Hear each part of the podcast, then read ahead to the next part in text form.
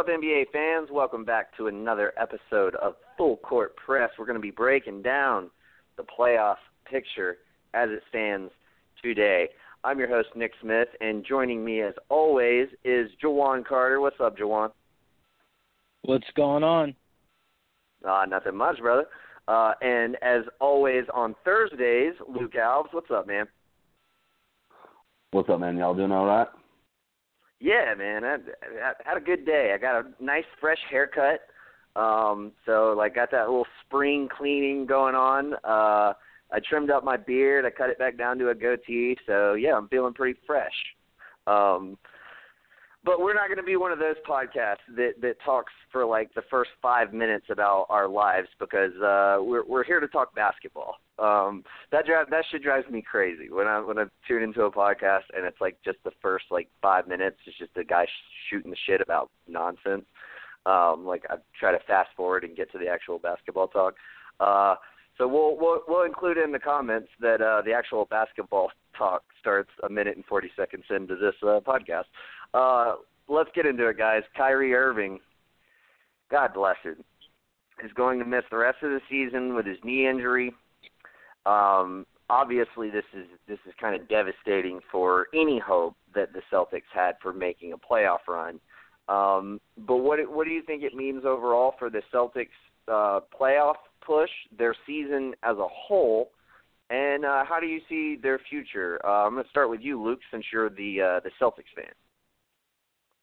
Well, I mean, it, it's it's a tough loss. Don't get me wrong. I mean, losing another starter like that, it just it it really hurts. But I mean, in the end, it could be just like not a blessing in disguise, but it's it's it's a good thing that he's gonna get this knee surgery because we knew from day one he supposedly was gonna have to get a knee surgery no matter what to clean up. And when they were going first into fixing his knee and cleaning, like just like seeing what was up and just fixing, doing a quick little fix, I was kind of wondering. I was like, that's weird that they're doing it right now and not waiting. But I think so. Him getting the surgery and getting the rest is good. Now for the playoff hopes for the Celtics, I could see us possibly getting out of the first round if we go up against a team like Milwaukee or the Heat, right?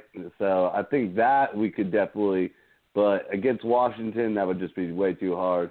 They definitely would get us. I mean, they had our number last year, so I think that's the only way that they'd be good in the playoff picture. But as overall, I mean, this season was nothing to the Celtics. I mean, yeah, it was great that they played first all year and and everything like that. But just Gordon Hayward losing, you losing five minutes into the season. What can you really say about this season? You got a lot of rookies and everything. So I think it's good that all these young players will get the chance to see the playoffs, play big minutes, and then next year when you have a complete healthy team, it'll be really good to see them. Yeah, um, well, and I I really look at this year as as like a hugely positive year. Um, because you kind of mentioned blessing in disguise. Uh, I said that about maybe I don't I, maybe Jawan remembers. I don't I don't exactly remember. I don't think I said it immediately after the the Hayward injury, um, but not too long after the Hayward injury. I think when when it was clear that Tatum was as good as he is, um, you know, I was like, well, I mean, man, maybe this will end up working out. Like, you know, as long as Tatum, can, uh, um, excuse me, Hayward can rehab and you know come back at a hundred percent and everything, like, you know, that's it, it, it. It's certainly could be great. I mean, Paul George, you know, had his had his issue that was somewhat similar, um, and he came back and he hasn't really suffered any uh, long term effects from it. Um, and you know the amount of minutes that all these young guys have been getting this year is so promising not only for your team moving forward to get them confidence but also to raise the level of uh asset you know uh building that that Danny Ainge you know has has kind of cherished over the last 5 seasons. So I mean I think I think the season in itself could be a blessing in disguise if everything goes right in the future, we could look back on it and say, man, like it's great that we had that season because it led to, you know, A led to B, C, and D, and that ended up getting us, you know, two, two, three championships or whatever it ends up being down the road. Um, so, yeah, I mean, I, I think the season as a whole, it would, you know, through the lens of all the problems that were faced, has to be looked at in a positive light, um, no matter what happens in the playoffs. Um, but Juwan, what are your thoughts? Um, it's uh, I'm the biggest Kyrie fan, so it it it really yeah. pains me because uh, you know I wanted Boston to come out of the East.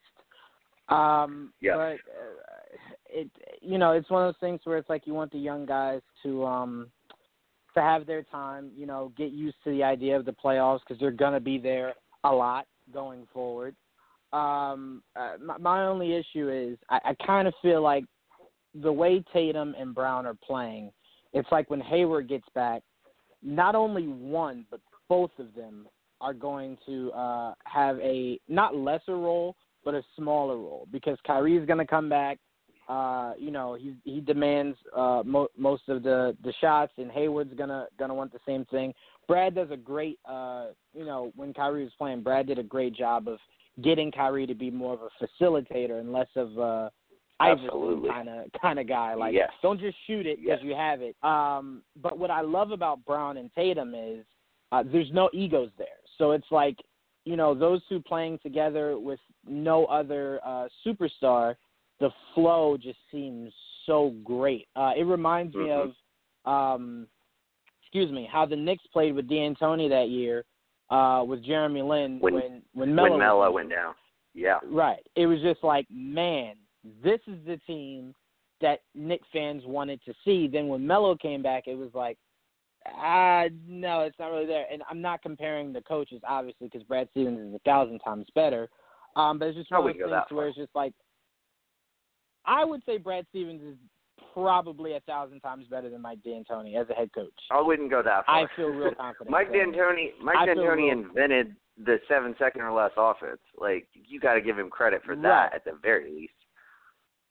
Right. But he's but still he's still got to prove himself for sure. But you know, I don't. I don't want to go off on a tangent on that because I have a lot to say about sure. that because I was I was the biggest sure, Steve sure. Nash fan. Um, so I have my share I have my fair share of D'Antoni stories, but I won't go into that.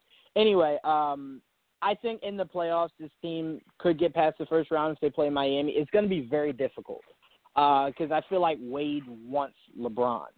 Um, so they're, they're going to do everything possible to try to get uh, that Wade LeBron game. They'd just be really fun to see. Um, yeah. But yeah, I mean, th- this team is built to where it's like it's kind of hard to pick against them unless it's like versus LeBron. This team can uh, rise to the occasion, and it's just a great team to watch. I just wanted to, to bring one thing up, Nick, that um said uh, today on his show. Uh, it's about yeah. Kyrie and his injury that I thought was a little disrespectful and kind of unnecessary. Um, he does that a he lot. goes, Kyrie. Yeah, he goes. Kyrie is an injury prone, uh, prone player. Sorry. Secondly, be very careful when you leave superstars. They make life a lot easier. Now, what I found funny about that was the Celtics. I feel did really well this year, right? Like, no, did they not Yeah. do like very well? All right. No, so they did very I'm, very well. so if I'm Kyrie, what am I regretting? Because if you think Nothing. about it, if Boston was fully healthy, I do not They, think they would you're have easily been Cavs. a 60 win team. Oh right, no, but I was just saying if you look at the way that the Cavs have been playing all season, you can't tell me definitively LeBron was going to beat these guys in the Eastern Conference I don't Final. even think they would be favored. That's what I'm saying. So it's like when he says idiotic things like that, I'm like, now don't get me wrong, it's really hard to pick against LeBron. But if you had a healthy Kyrie and a healthy Gordon Hayward, healthy Marcus Smart, and everyone was was there, I don't see how you could tell me the Cavs are better than Boston. So I just wanted Yeah, to bring no. that up because a lot of the times Colin and uh not you Nick, the other Nick uh that has the show with um Right. Yeah. uh what's his name? Yeah, Nick Wright DC, are Cris so Carter. in love with Le- are, Yeah. right are so in love with LeBron that it takes them to this other reality that they don't speak in just like reality. They speak in like this Right. weird LeBron world. So I just wanted Yeah. to bring that up because I thought it was a little disrespectful to to Kyrie and Boston as a whole and what they've done this season with those uh those young players. Yeah, I like how you said Boston, like Boston. That was that was awesome. Um, it just came out there for just a second. Um, no, I I feel you though. On man, Colin drives me crazy. I thought it was funny when uh I don't know if y'all saw it just really quickly before we uh before I get into um uh some more Celtic stuff.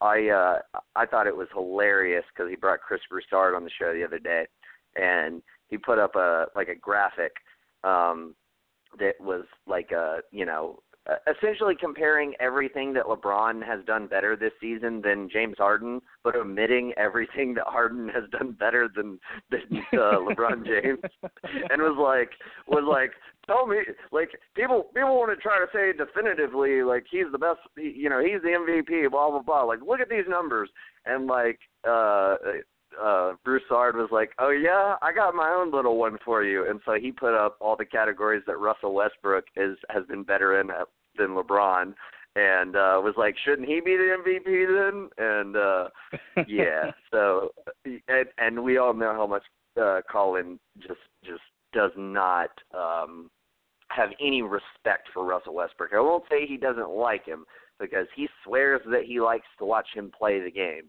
but he doesn't respect him. Um, like that's obvious. Yeah, uh, I believe he used the term empty calories. Uh, his triple doubles were empty calories. Yes. I believe he was yes. the one that said that. Yeah, and and that's just that's one of those things that drives me crazy is uh when you have to disparage people to elevate others. Like you know, and then and then you know you you'll hear them say in the same breath, especially like the diehard LeBron people, like um you know they'll they'll say like uh you know when it comes to like MJ you know that they'll be like well you know they're both they're both equally great in their own right. Like we shouldn't we shouldn't like we shouldn't compare them really because and and they're right we really shouldn't try to compare them because they're they are both equally great but it's like so why are you trying to put down everybody who's not LeBron James? Like constantly. Um and and it's and it's so obvious. It's like nobody's saying that LeBron James isn't the best player in the NBA. We're just saying that James Harden had the best regular season. Um, but anyway, um, let's get back to the C's. Um, Luke, I got a, I got a couple things I want to throw out there for you because I've been thinking about what the Celtics should do this off season, um, and I, I I just wanted to kind of get your feedback on this. Number one, I think, and I, I want your opinion on it, but I think that if the Lakers pick stays at 10 as it is currently projected, I think there's a strong chance that Wendell Carter Jr. falls to that 10 spot. Um, if I was the Celtics, I would totally offer the uh, the Kings pick, like you know, with that with that whole Kyrie trade. You know, or, I'm sorry, not Kyrie, the the whole Fultz trade you know, it was like you get the Lakers pick if and blah blah blah, or you get the Kings pick. Like I would offer the Kings pick for Wendell Carter because Wendell Carter looks like he's going to be really good. He looks like he's going to be a, a really good true center who can bang in the paint, get you rebounds. He's a good shooter, um, good good from the free throw line.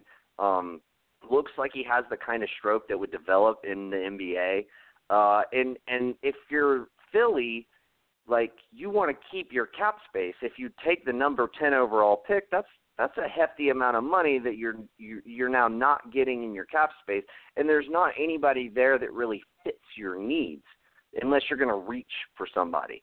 Um it, you know, so like you know, obviously I think I think maybe Collin Sexton will still be available, but like why would you like you definitely don't need Collin Sexton. I mean, you got Ben Simmons and you got Markelle Fultz.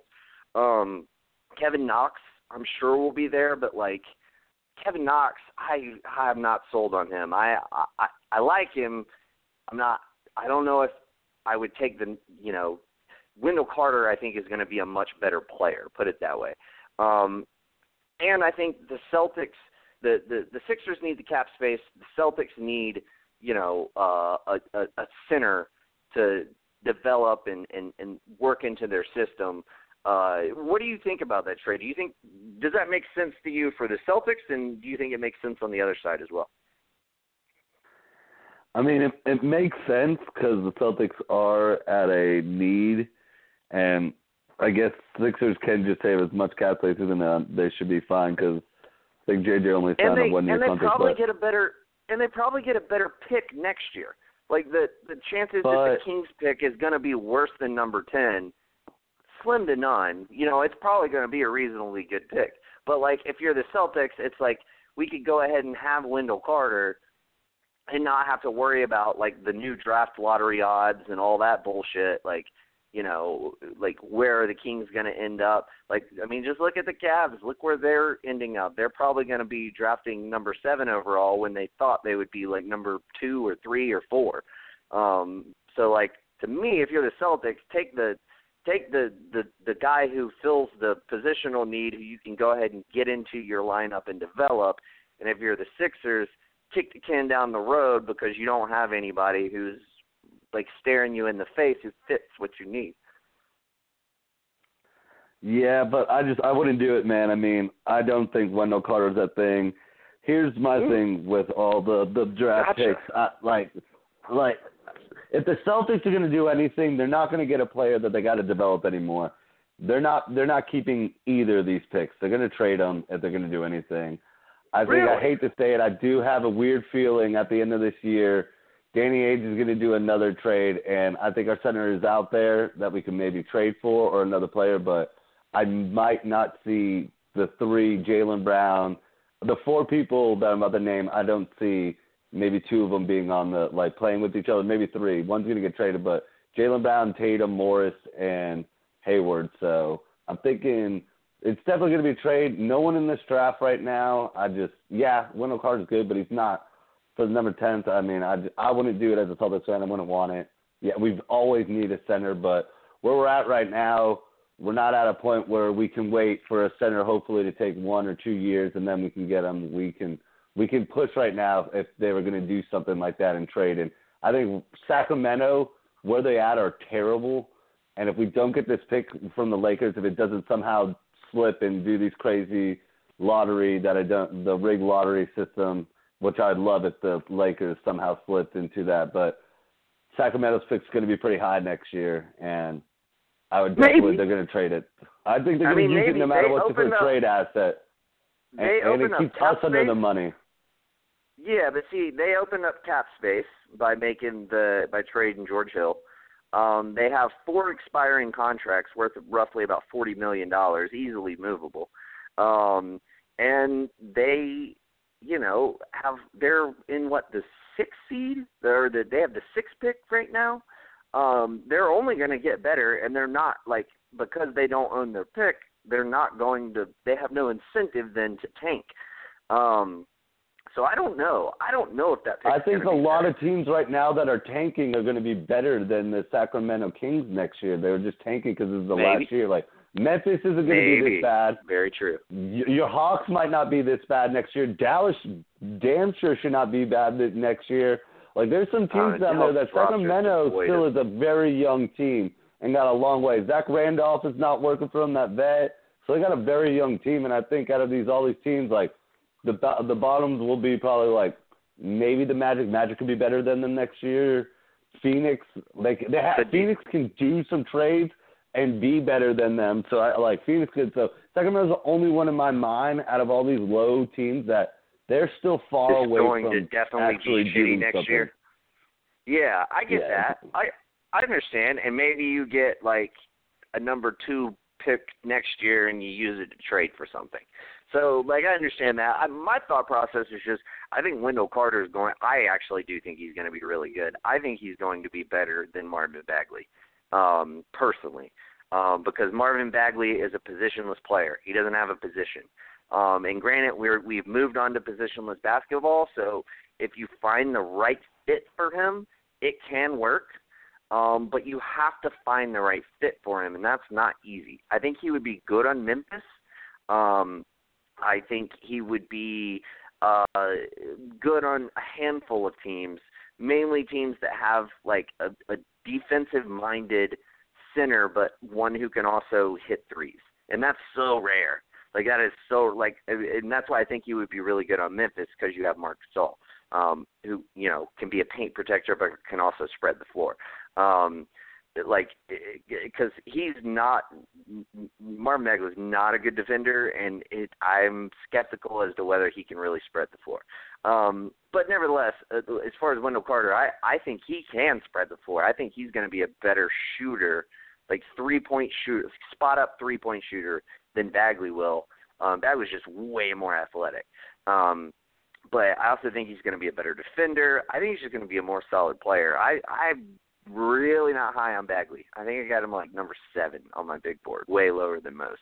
Um, but uh, I understand that. Like I get it. Like if if you think the name of the game is is is keeping your assets and and and using those to make trades, like that's that's definitely something I can see. Jawan, what are your what are your thoughts on all of this?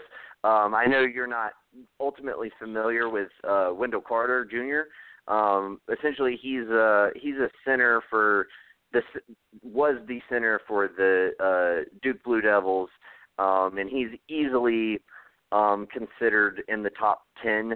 Uh, but because there are so many centers in this draft, he's expected to drop a little bit. Um, uh, he's probably like the number, I would say, number eight best player in this draft, number eight or nine. Um, but he'll probably go number ten overall because of positional needs. Um, so I mean, given you know what it, you know information that you know you have, what what are your thoughts? Um, I think I kind of uh, lean on the side of, of where Luke was coming from. If what you were saying, Luke, was uh, that you'd like for them, were you saying that you would like for them to trade that draft pick?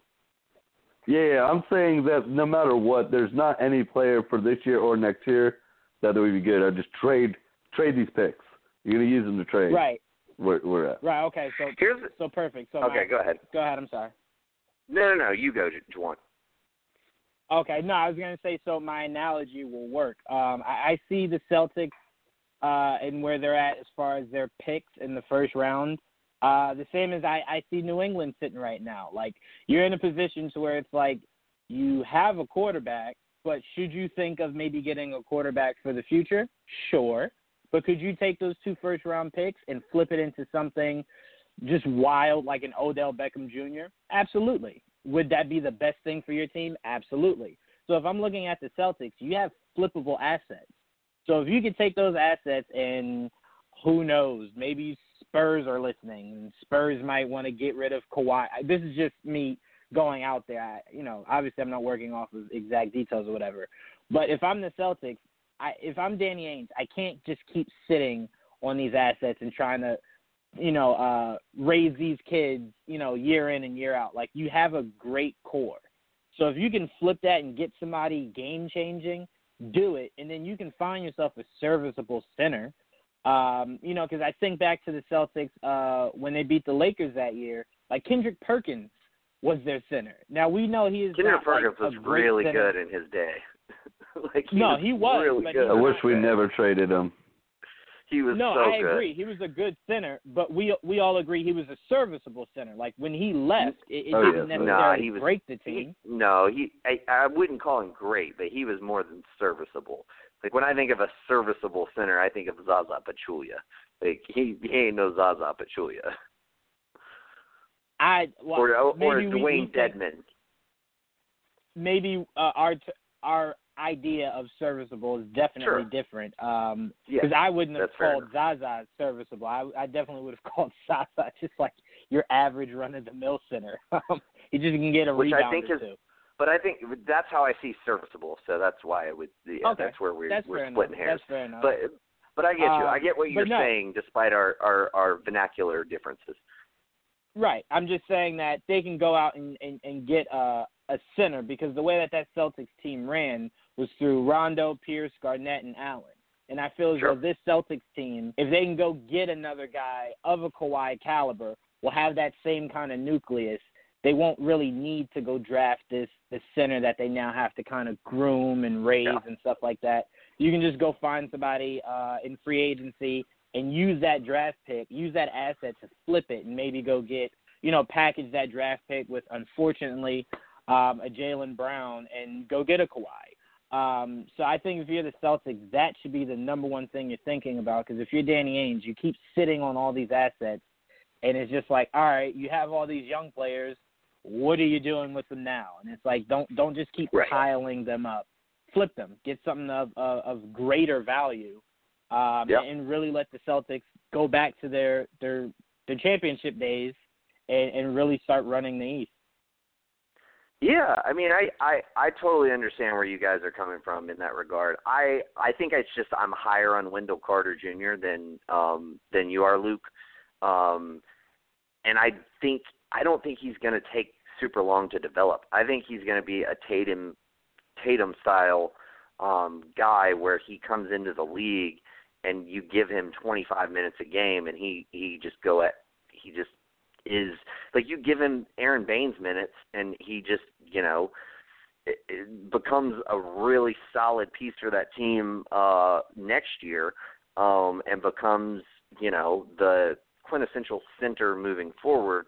So let's say you don't trade your assets um or even if you do but like let's just say you don't you have you know Kyrie you have uh Brown, you have Hayward, you have Tatum, and you have Wendell Carter Jr. Like to me, that's just oh my god, that's such and Horford and Horford. fucking roster. Well, no, I'm saying like for the future, like once like you know Oh, okay, once okay. Horford is done, that he takes Wendell Carter takes over the role of center.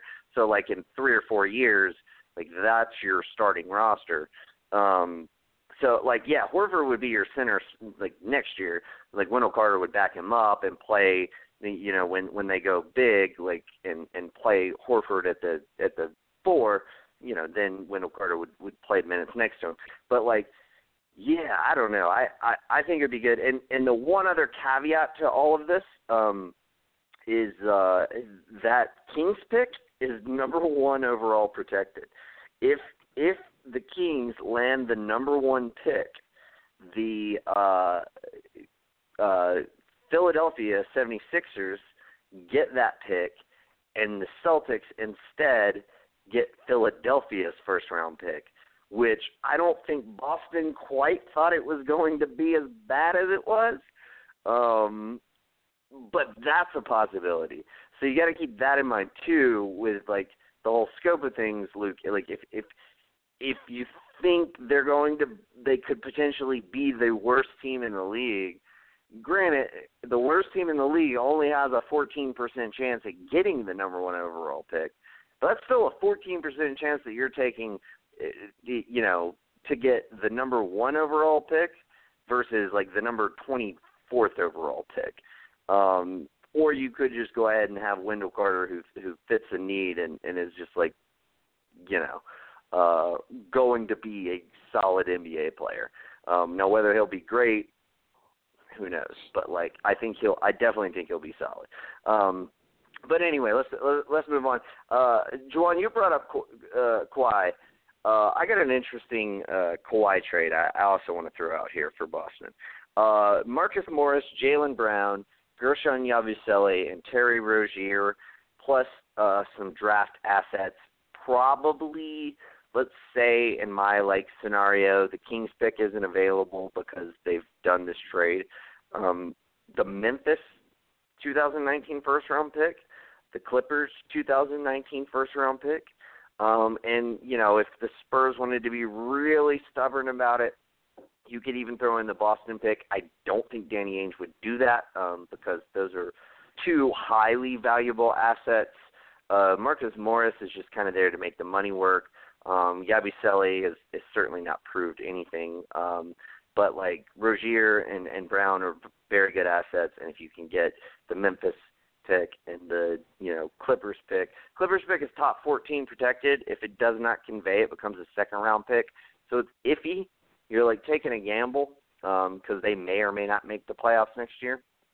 Um, but uh, you know, I mean, still you're getting the Grizzlies first round pick, which will convey. It's top eight protected, um, but it's top eight protected next season. I think top six protected the year after that, and then unprotected the year after that. So um, it, it it is going to convey at some point as a first round pick, um, which is why I think maybe the Celtics would have to throw in their own first round pick. Um, but essentially, like all of that for Kawhi Leonard. Um, depending on the market, I think that could work. The thing is, like with all of the the craziness surrounding Kawhi, um, I think that the market on him has probably soured a little bit um, because there's this conception that he wants to be in a big market, and there are like six big markets in the NBA. It's Boston, New York, Chicago, L.A., maybe Miami, and like maybe eh, it's probably only five actually. Um, but like pretty much, there's pretty much five like major markets. I mean, I like I was gonna say maybe Brooklyn, um, and maybe the Clippers. Like you could throw those in there um, as your like second-rate New York and LA teams. Um, but I, I mean, they don't obviously they don't have the prestige that the other teams have. Uh, but Luke, what I mean, what are your thoughts on that? Essentially, um, uh, let me just recap it for you. Uh, Jaylen Brown, Terry Rozier, uh, Marcus Morris, Guerschon Yabusele, uh, and uh, you know, uh, we'll say a, a, a couple um, lottery picks. You know, basically the last of your major dr- assets, minus maybe one, um, to get Kawhi Leonard. So you would essentially have Kyrie, um, uh, Gordon Hayward, Kawhi Leonard, uh, Jayson Tatum, and Al Horford. All right, here's the only reason I say no, real quick to that, and then I'll and then Mhm. and then I'll adjust and, and say right. One no is because you don't give up way too much of that for a guy that is on a one-year deal. There is no point. That is that is a lot you're giving up. And then two, we got to get something else in that too. It can't be just Kawhi Leonard. Now Kawhi and Patty Mills. Now you got me kind of thinking we need to get we need to get something back. We can't deplete our whole Patty team Mills and only just get one play. What? Patty Mills is like eleven million dollar contract. You don't want that. I mean that is true, but we need. I'm just saying, like you need something like of that. Like we need we needed something as, as well back. Like you, but here's here's my thing. If you give up a, a trade like that, first off, you na- you get four players where two are like pretty pretty really good right now. Terry Rozier is definitely showing that he's really good, especially with this Kyrie injury is proven. So and then Jaylen Brown. So you're getting two like really good young assets. So that's already good for this first system for a guy on a one last year Yeah. deal. Now if Kawhi Kawhi signs their max extension and now he's coming to us and he's like, Hey, I'll sign an extension and then I'll go over there. But that's the only way I'll do it. Now now we're kinda thinking but so you're getting Terry Rozier and Jaylen Brown, that's really good. And then Yabusele, like you say, he's not proven, but he's still very young and he has a lot of like you know, Very he true. could have a lot like of upside. He so so that's already giving up a lot. So there's three things. And then you get Marcus Morris, who I get the money, but Marcus Morris has been very serviceable. So they're getting a really good, very great, pa- like probably better than the. Cavs You're not going to re-sign. and and then you don't have the cap space. I mean, we're not going to resign him, but I mean, unless he wants to negotiate and he's like, hey, you know, I want to play for a championship, you know, veterans minimum. Marcus True. Morris is at that career where Uh, you know he you like- can kind of convince like- him where I, I, he's I mean, not going to sign for a veteran not- minimum, but but like but, you could know, reasonable deal, You could, another five million. Yeah, like you can maybe get him to take a team friendly deal to sign like a Yeah, five million a lot dollar a year deal, which is yeah. about what he's making now. So uh, so so then you're getting those you're giving away those four, and then okay, you can't give multiple draft picks up for him as well. Like I understand like what like the picks you were saying are not that great besides the Memphis pick, but still like you give me up the Memphis pick, that's really good in the end. I, that's where I draw the line. Like I hate that the Celtics have That Memphis this treasure has turned chest. out to look really nice, though, hadn't it? Yeah, that's what I'm saying. So that's why, like, we don't have to give up any more than that. Draw the line right there, Danny. Like, I'm thinking about uh, everyone always is looking at the Celtics as this treasure chest, and like they have to give up a bunch, and like all these trades have to be ridiculous. They but don't, really, in the end, they don't Yeah. need to be ridiculous, and we don't need to do that much of a trade. If I was going to get Kawhi, and I don't know what he's doing one more year and all that, I'm not going to get it. It's just going to be Kawhi. I do. I would hate to say it, but I do Rozier, Brown, Morris, and then a pick, and then give me Kawhi. It doesn't. You, you, you, the cap doesn't match.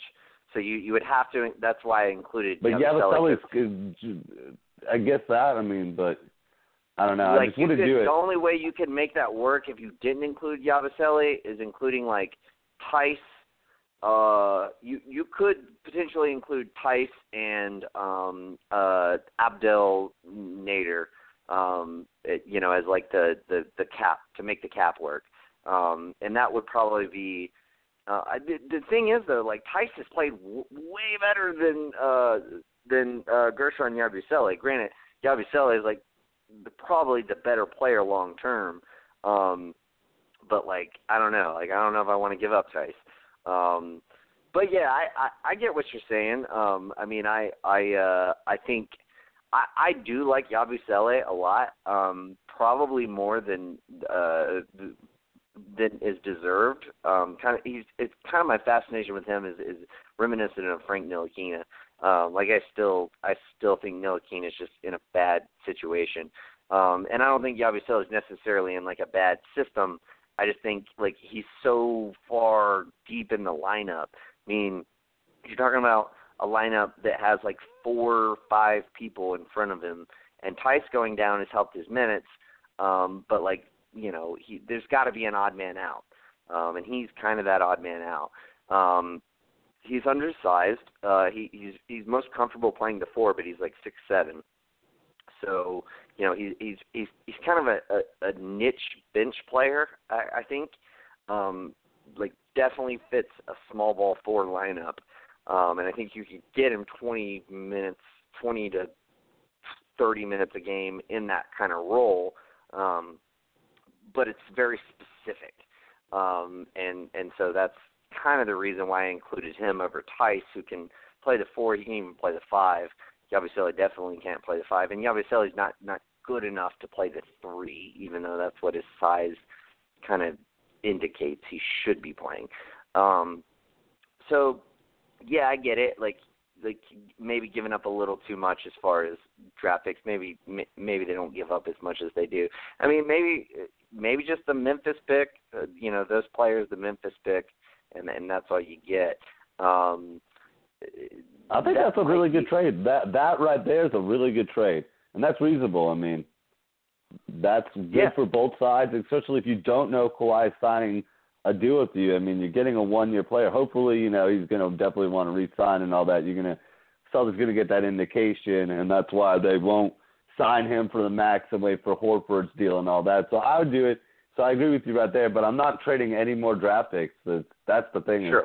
Maybe I'll give you a second round pick, some our Sure. second round pick, or a, but not another first round pick. I'm I'm sorry. Now we're talking about an Anthony Davis. It's a whole new thing. Now you can get one. You can get two to three first round picks from us. You can get Yeah. Sacramento, Memphis, maybe Clippers, or Sacramento, Memphis, and ours. Like you, that that what's is the player that interesting, you are getting three picks.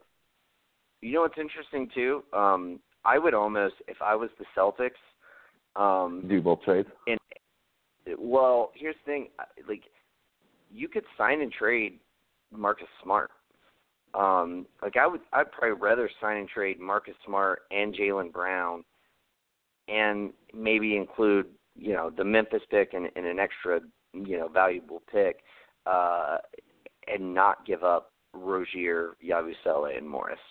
Um, because you know Marcus Smart, like his whatever his contract is going to be, is going to equal up to that of Marcus Morris, Yabusele, and Rozier. Um, so maybe that's an option. Uh, you know, obviously Marcus Smart has to agree to it, but like, you, you know, there's not a huge market for Marcus Smart. Um, he's a combo guard who, who who's a, a six man. Like he doesn't fit any sort of um, system uh, for anybody that has any amount of cap space. So that's a possibility. Um, and I don't think anybody's going to be trying to overpay Marcus Smart. He's not like a Julius Randle where somebody's going to like go out and try to overpay him to to pry him from the Lakers. Um, so like that's another possibility.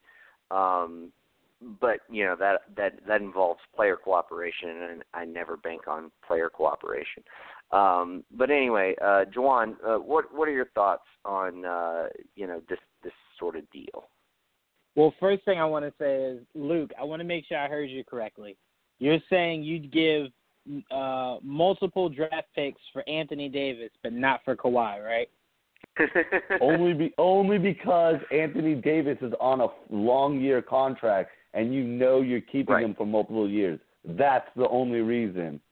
That is it. Now Kawhi is sitting on Anthony Davis contract where you have him for the next three to four years. Yeah, you give him multiple, but but you're getting a guy on a one year deal who didn't play this whole year. Anthony Davis didn't get hurt, and you don't know his mindset. And he's supposedly I've heard his camp is a nightmare. His uncle runs it, and that's a whole nightmare too with Kawhi. So you got to figure out that like there's some behind things of how how is Kawhi not happy with the Spurs system? The supposed the the like the best supposedly system to be in. Like that's just saying a lot of red flags too. So there's a lot behind well, it. Anthony Davis doesn't have any of those flags. Well, uh, what I would say behind that, first of all, uh, Nick, I, I I like the trade. Again, uh, I side with Luke a little bit. I don't kind of want to give uh, all those draft picks, and um, if I'm Boston, I'm finding any possible way to keep Scary Terry. Like, it, if you're gonna strip me uh, of Jaylen Brown, you can't also take Scary Terry. I know, I know, You're technically, like. Leonard. I know, but I love Terry so much. Like I, I, I love the idea of him do. backing up Kyrie. So it's like you can't take Brown from me and Terry. Like I love Kawhi, but you can't have them both. I'd rather give you a, another draft pick. Sorry, Luke. I'd rather give you another draft pick and try to see if I can keep Terry and and let you be okay with Brown, maybe But Smart, whatever the else. Problem. But Go here's ahead. the thing. Here's the here's the problem with the Celtics. The Celtics have no bad contracts. Zero. There's not one bad Right. contract on their roster, and like the the the contracts that they have that are like like big contracts are only Hayward, Horford, and Irving. I don't think anybody wants Horford's twenty nine million dollar contract next year. Um, and especially not the Spurs because it, he doesn't fit any kind of needs that they have. I don't think the Celtics. Right. I, I I don't know this. Um, obviously, Danny Ainge uh, is, is separate from Brad Stevens, but Stevens and, and Hayward have a, a close personal relationship. I don't think you're going to trade Hayward. I, I think that might create a little bit of dissension. I'm, I'm not positive on that. I'm just speculating. But uh, and then obviously you're not trading Kyrie. So like your your options at that point are your like smaller contracts. You have Tatum, Well, you have Morris, you have Brown, you have Ya- Yabusele, Rozier, Ojeleye, Nader, and Theis. And like none of those contracts add up to a lot of money.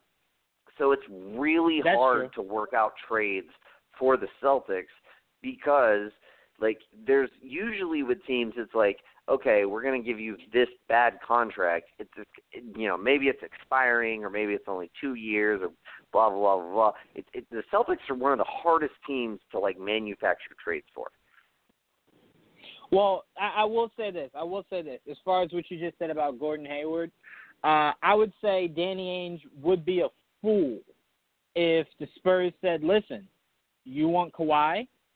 We can work something out, but Hayward has to be involved." Danny Ainge would be a fool I agree not to evaluate that. I, I mean, No, I regardless of what ties uh, he No, has actually- with your head coach, I actually think that would be your fool. best case scenario if you could get like I mean, if you could do like Hayward uh for Kawhi and somebody else, you know, to make the money work. Maybe you could get maybe you could get Patty Mills. I don't know. Um you Well, probably I have to throw say- in it Terry Rozier at that point. But like you know, and then a slew of draft picks. Like I know, I mean I think that would be the best case scenario, but again, like you know, the the injury thing I think just hurts his stock so much as far as, you know, See, asset I think I think Paul George saved that because I mean, if you pay attention to Gordon Hayward, as uh, Rachel Nichols uh, very annoyingly kept saying, the Haywatch. Um, I mean, there was an idea of if this team was maybe more healthy, he could have possibly maybe second round if they maybe went to the Eastern Conference Finals, could have possibly come back. So it's one of those things where it's like I don't think that injury is because if you look at Gordon Hayward, if like I know he was an all star and everything, but he's not like one of those game changing players. So it's not like his game is gonna drastically drop from what it was before. Sure. So I think if your idea is like, oh, he's gonna go from dropping 30 a game to now only maybe 15, like no, he's not gonna face that kind of drop. So to me, if I'm Danny Ainge and the Spurs answer my phone call, the first trade I'm offering them involves Gordon Hayward. But it, the only way I'm I'm pulling the trigger on that trade is if I sit Kawhi down, which of course I know they kind of can't really do. But if I can get from Kawhi him saying, "Listen, Kyrie's gonna stay there long term. Uh, I love what you guys are setting up. It's a city of champions. I'll stay long term. If you can get that from him, by all means, Gordon Hayward should be on that platter. Um, yeah. But I completely agree with sure. uh, with Luke. But what I wanted to say to the point that you made, Luke, about uh, Kawhi and his camp, it's one of those things to where it's just like he, unfortunately, if all of this is true, because again, we're hearing it from like eight different parties. If that's true, he is such a great talent. None of that matters. You do not not get that guy because he possibly has uh, some issues, whether it be his management or whatever the case is. Like for example, we know Derrick Rose's brother yeah, it's like causing Lonzo. all kinds of right. Oh, that too, uh, but more of a detrimental kind of thing. Derrick Rose's brother was causing all kinds of chaos um, in, in Chicago. If Rose hadn't been that injury riddled player, none of that would have mattered. He was such a great player. It doesn't matter. You get past it. You find a way to smooth things over, tell him to maybe stop being so vocal, and you make it work. So if you can get Kawhi and he can commit long term, I could care less how much of a headache his uncle is, as long as we know Kawhi will be on the court and there long term. So Nick, I do like your trade to answer your question. I just would like for you to go back into the lab and find me a way to keep uh, Terry Rozier, and then I'm completely okay with uh, with your trade. Yeah, yeah. The only way you keep Rozier is you instead offer all of Semi Ojeleye, Abdel Nader, and Daniel Theis. Um, so, like, I mean, you can make that work. I and I think the Spurs would still be on board. I don't. I don't think they need a Terry Rozier. Um, they have Dejounte Murray, and Dejounte Murray looks like a starting point guard in this league. Um, so I, I, my thing was I think they could play them alongside each other because I think the league is is is kind of trending in a in a dual point guard league. Um, you already see it in like Portland um, because you know obviously like CJ McCollum would probably be a point guard on most teams. Um, I mean he plays point guard when you know Damian Lillard is is, is on the bench. Uh, so I think I think the league is kind of trending in that way. So I thought you know maybe you could pair them up. You can get you know basically Brown playing the three, um, Aldridge playing the four, and, and Gasol playing the five. Um, but nevertheless, like yeah, I mean it's it's it's an interesting scenario, and the and the whole like dynamic of this whole Kawhi factor factors in so so much. Um, before we move on, Luke, I just wanted to uh, uh, go to you and, and, and, and just do you have any sort of retorts to you know what Juwan was saying? Well, I have a just uh, thing. Uh, I think in the end, Marcus Smart would be better for the Spurs. I know you were saying you would have a smaller lineup with Rozier and all that, but I think you'd play Brown and um, Dejounte Murray, and then you got a really good person to back up Murray in the long run with Smart, who's a defensive and, and help, Mills. and he's your defense. The Patty Mills, uh, I mean, he's not a de- like that would help you long term. And Patty Mills pretty good. Not that he's old, but he's kind of getting there. I'm saying this long run, like Smart's still young, so I think that would be like if I was Spurs, I would think that'd be. Well, actually, Rozier is just never mind. Rozier's really good. I just Yeah. want to give him up. So that's, that's why I'm trying yeah, to find a no, way around let's, it. But, Let's, let's be honest about it. Yeah, yeah. Let's be honest. Yeah, but Um, go, go ahead. no, I mean that that that's all. I mean, I, I'm with I'm with Juwan. You gotta. I just want to find a way to make that trade without Rozier, and like you said, if we could do that sign trade, that's uh, I would love that to do sign trade, Smart, Brown, and I, I'd be willing to give up maybe our Celtics pick and and what to call and Marcus Morris and the Memphis pick, first round pick for Kawhi. I'd love that then. See, like I think that could work. I don't even think you'd have to give up Marcus Morris because of the the salary implications. I oh yeah, true, could- true. Yeah, could- I forgot about that. yeah, you you could hold on to him, and like yeah, you you could give up those three guys, uh, the the Memphis pick and your first round pick, and the, that should be enough because that's way more than anybody else is going to offer. Like that's the thing. Like you know, like even with the the Kyrie trade is like, you know, is Boston giving up too much? It's like no, because they have so much. Like, and and you made a good point, Luke. That I do agree with you that like, especially um, trade uh, uh, couch GM traders, if you will, um, which I include myself in that derogatory term. Um, so if anybody's out there, like, don't think you're alone in that sense. Um, we we definitely are cognizant of the fact that Boston has so many assets, but like Danny Ainge is not a guy to give up like too too much. Like he'll give up a little more than what you think is necessary, um, but not but only for the right player. Uh, and I, I I think a sign and trade with Marcus Smart would actually make a, hell of a lot of sense. I think um, yeah, especially because too, like Marcus Smart, Marcus Smart's not really a point guard. Like he he, he gets labeled as that, but he's really more of a two. Um, and he doesn't really even fit a two either. Like he doesn't really fit any position. He's just a backup guard. Uh, like he can even play the three. He's done it before. Um, he's just he's just a six man. He's like a a, a Swiss Army knife six man. He plays some defense, like he he he, he plays great defense, uh, and you know he he essentially uh, locks down the best the best offensive player on the opposite team, uh, and you know gets you buckets occasionally, get you rebounds, get you assists. Like he's just a really solid NBA player, but he's nothing.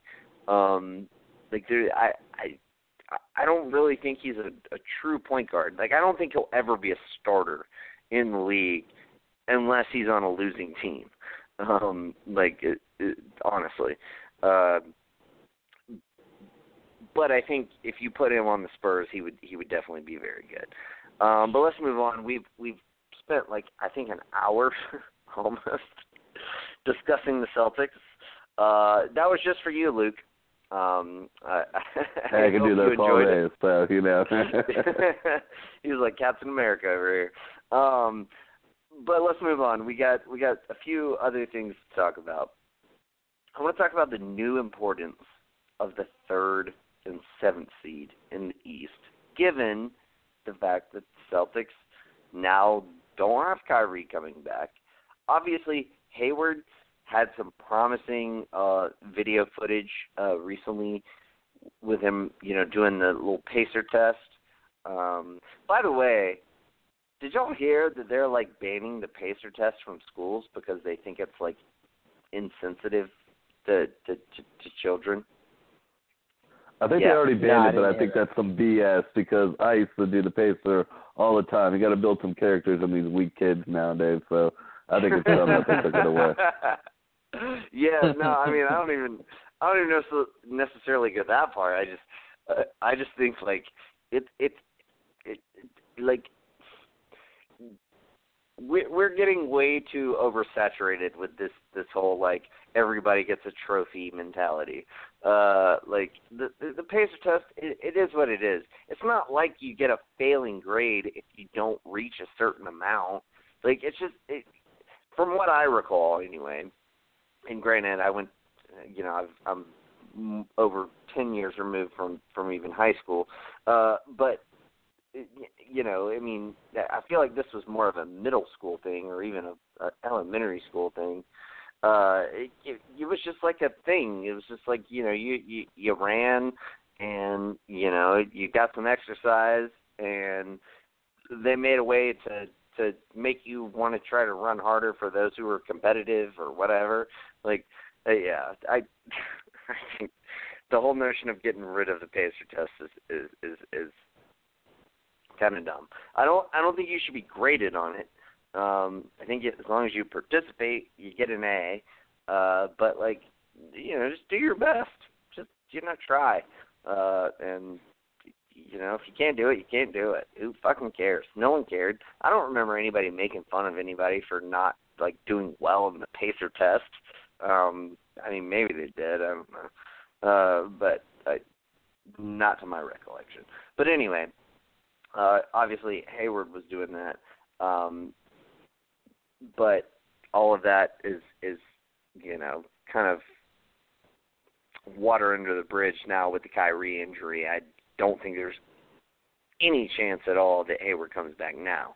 Uh, so, with that being said, th- there is this this third and seventh seed uh, where you know you get to play the Boston Celtics minus their two best, arguably, I guess, two best players. Um, maybe not so arguably, uh, but Gordon Hayward, arguably, uh, but minus their two best players. I I said that just for you, Juwan. Um, but but anyway, the third seed is crazy right now. Okay, we have the Cavs and the Sixers. They're all tied up. 48 wins, 30 losses. The Cavs are playing the uh, uh, Washington Wizards right now, and last I checked, they were losing. Um, they may not be uh, anymore. Wizards are up by two right now. The Wizards are up by Ooh. two, one twelve, one ten. Morris is at the line with one minute and thirty five seconds left in the game. Nice. Excellent. Excellent fucking coverage, Luke. Uh but yeah, so like I've been kind of keeping my eye on this game.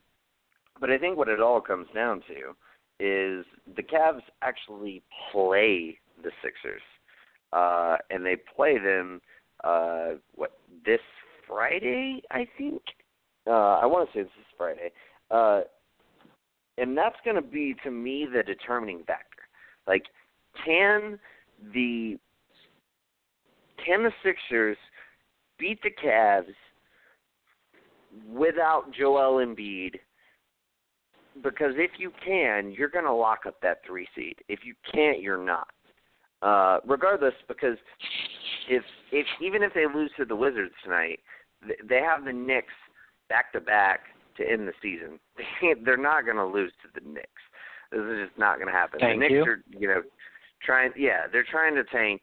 Uh, you know, they want to they want to keep you know their their their pick in check. Uh, and you know, it's it's it's a situation where it's going to come down to who wins that game. Uh, without Joel Embiid, I don't give the Sixers much of a chance. But Luke, you and I talked about this last week. They've been playing Ben Simmons at center. They've been doing it, and I love it. I'm so glad that they like recognize the potential of him to be able to do that and like to fit in, and so they can work in him and Markelle Fultz. It's a very, very interesting lineup. I've, I've, I've enjoyed watching it. Uh, well, in the one game that I did watch it, um, but uh, like, what are your what are your thoughts on the, the the the fight for the three seed and the notion now that if you have the three seed in the second round, you get to face the Celtics instead of the Raptors. Uh, how important do you think that is? Uh, and do you think that the self uh, I'm sorry, the Sixers have any chance of upsetting the uh, Cavaliers in a couple nights and uh, stealing that third seat. I Who mean, kicking it to? I think it's huge Oh, right okay. now. I'm sorry, Joanne. My bad. I'll let you.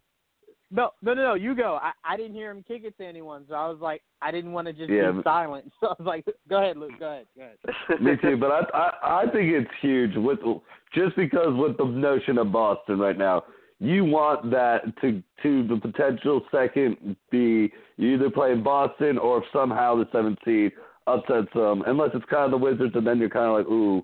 But no matter what, you don't want to be playing this Toronto team that's you know finally looks like they. And if I'm the Cavs, it doesn't matter who I play, but if I'm Philly, it means so much more to me to be able to have the chance to be play one of those teams and then the Raptors in the in the second round. But do I think the Philly can beat the Cavs head on head to head in the big game? Is it?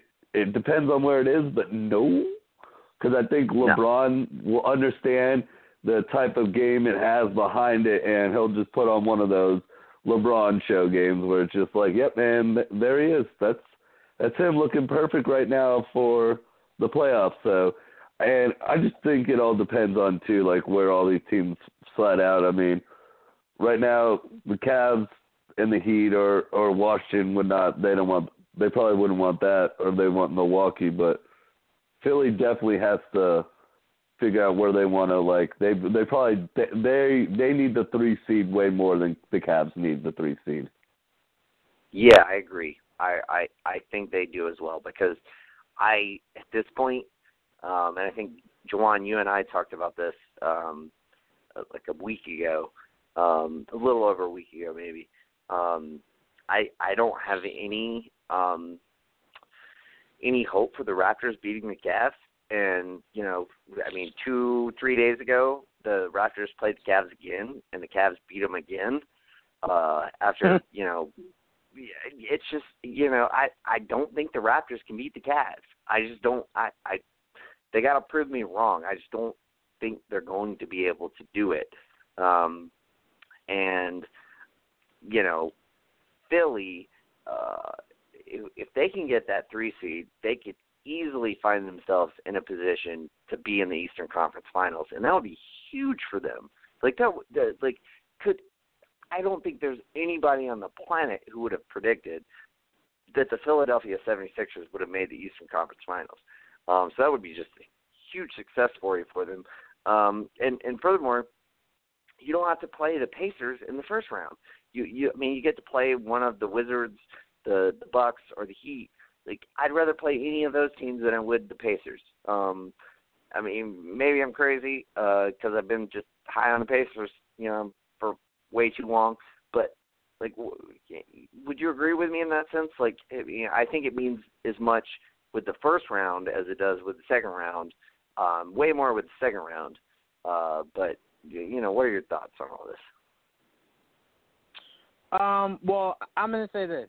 Uh, not a hot take or anything, but excuse me. I don't. Well, let, let's rule out the Cavs because that that doesn't matter. They see Boston, they see Toronto. Uh, as much as you know, I love Boston. Without Kyrie, LeBron's winning that series. I'm gonna say Philly. It doesn't matter to me either. And the main reason I say that is I look at the Raptors this year and I look at some of their losses.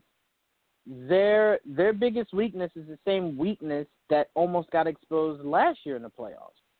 And that's size. That's that's those big guys that are super athletic and super long. So you look at a Ben Simmons and a Joel Embiid, and I don't see anyone on Toronto that if Ben Simmons can bring it and Embiid is fully healthy, I don't see anyone in on that Toronto team that can stop either one of those guys. And then if you can just get your shooters to to be hot, that that team could definitely beat Toronto in Toronto in a game seven. I I could easily could easily could, but easily. would definitely beat could. the Celtics down. You know, Kyrie and and. Oh, absolutely, absolutely, absolutely, absolutely. So if I'm the Sixers, yeah, I I want to be able to say, hey, we got that third seed. You know, we we exceeded the expectations for this season. Um, so yeah, I mean, for for for the idea of bragging rights for the city, sure. But if I'm Philly, there is nothing about the Raptors that if I'm Philly, I'm looking at and going, I don't know if I want to see those guys. Yes, bring them. As Skip would say, bring those baby dinosaurs and Joel Embiid is going to run all over him. There's no when they played Milwaukee last year in the playoffs. I felt like, and and I don't know if you guys are going to agree, they escaped that series. They didn't win it. They escaped it. Yeah. Uh, Giannis got no I help Milwaukee down the stretch. them. Yeah, but that's what I'm saying. Milwaukee had no help down the stretch. Giannis kind of got exposed for not being able to shoot. Uh, Yeah. You know, they kind of clogged the paint and, and made him pass it, and then his shooters weren't Yeah. hitting. When you look Yeah. at Philly, they have a way better version of that. And instead of having it from one guy, they have it from two.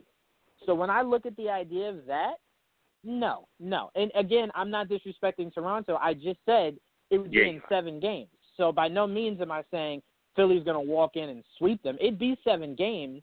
But if I'm Philly, there should be nothing about Toronto that scares me about going to Toronto to beat them in a game seven because Embiid would wake up for that.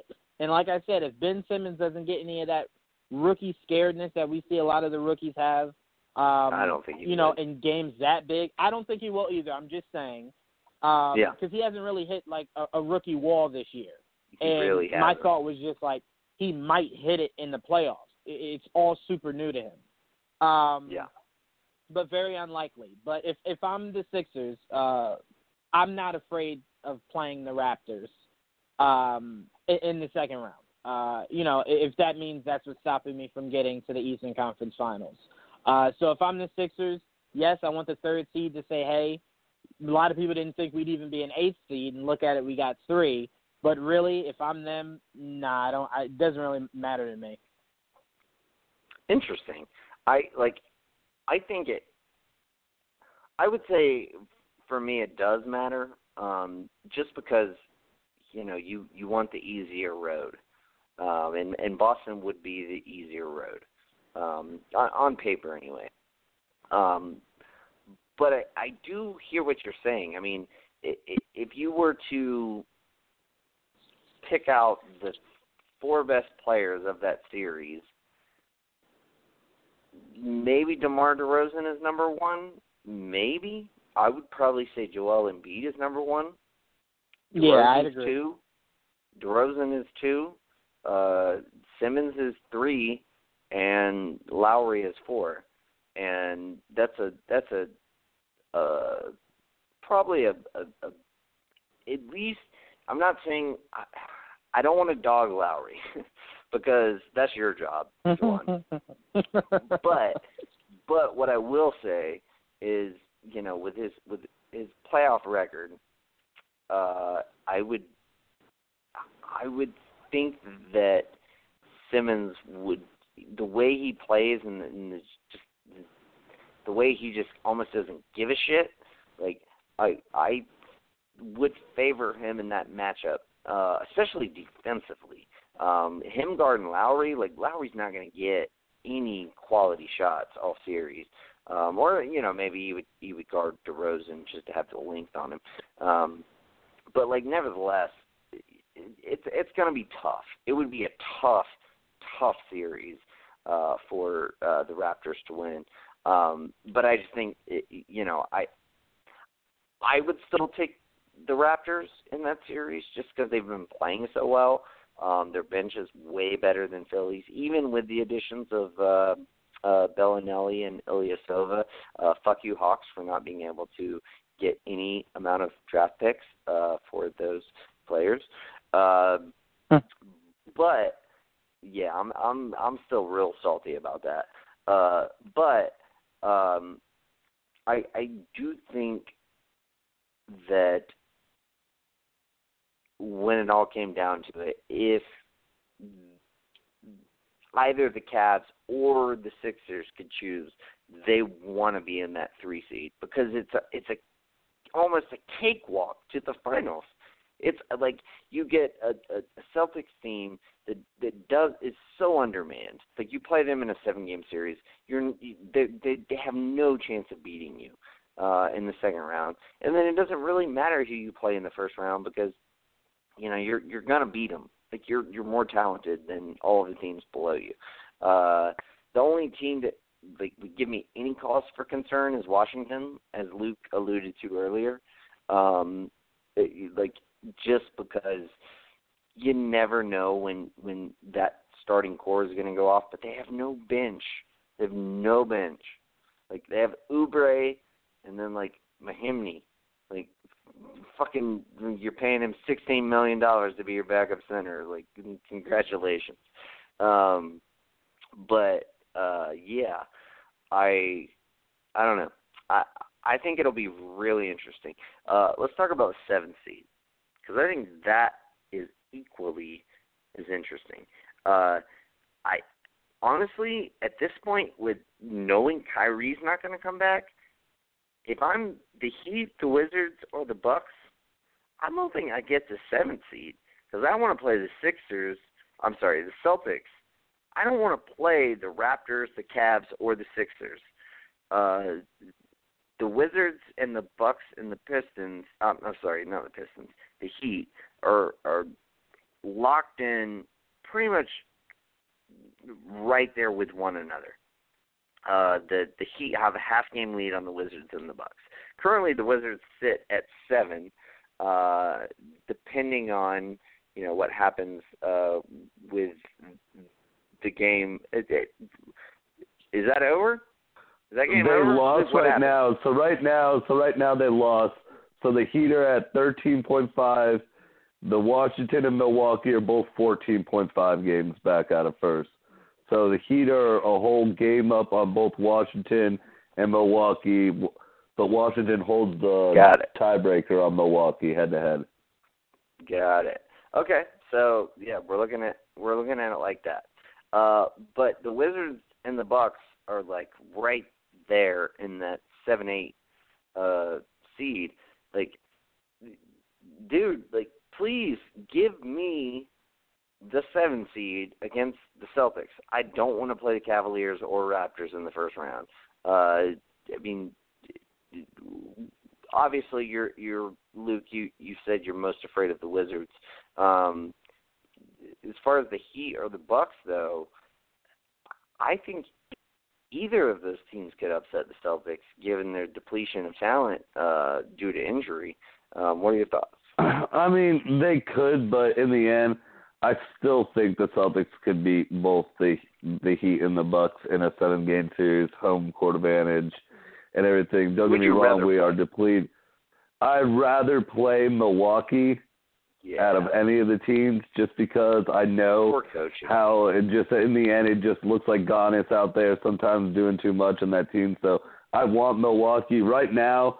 Out of all the teams, Washington's like, yo guys, let's just stay packed right here where we're at. Like, who cares? Let's try to get the seventh seed and do what we need to do and try to and get into the second round of the playoffs. So Washington's probably sitting there like I like where we're sitting at, but as a Celtics fan, I want us to play Milwaukee. I think we could definitely beat them. The Heat might cause us a little bit more trouble.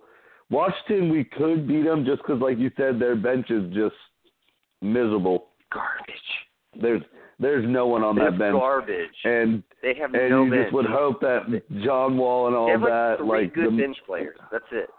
yeah, yeah, and, and so the Celtics, you know, they play really good team. Really team ball. They, they've shown that you know with all these injuries, they could still like compete. And Brad Stevens is better coach than all of them. Now Spoelstra, that's why I put the Heat just a little bit high too, because I think Erik Spoelstra's a good coach.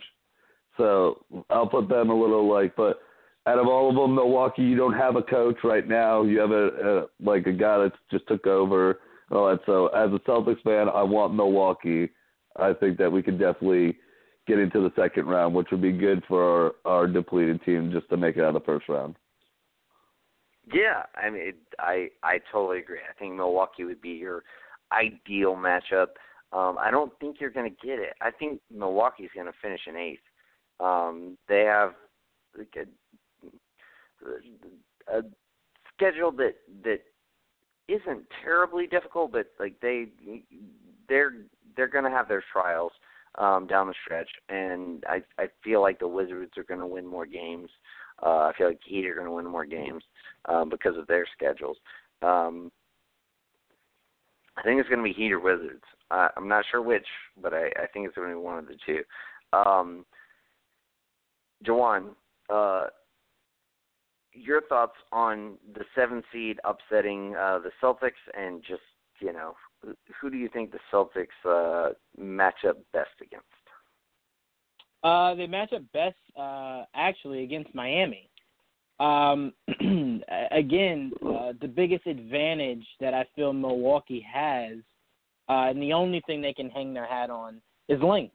Uh, length again is something Yeah. that you, is very difficult to guard.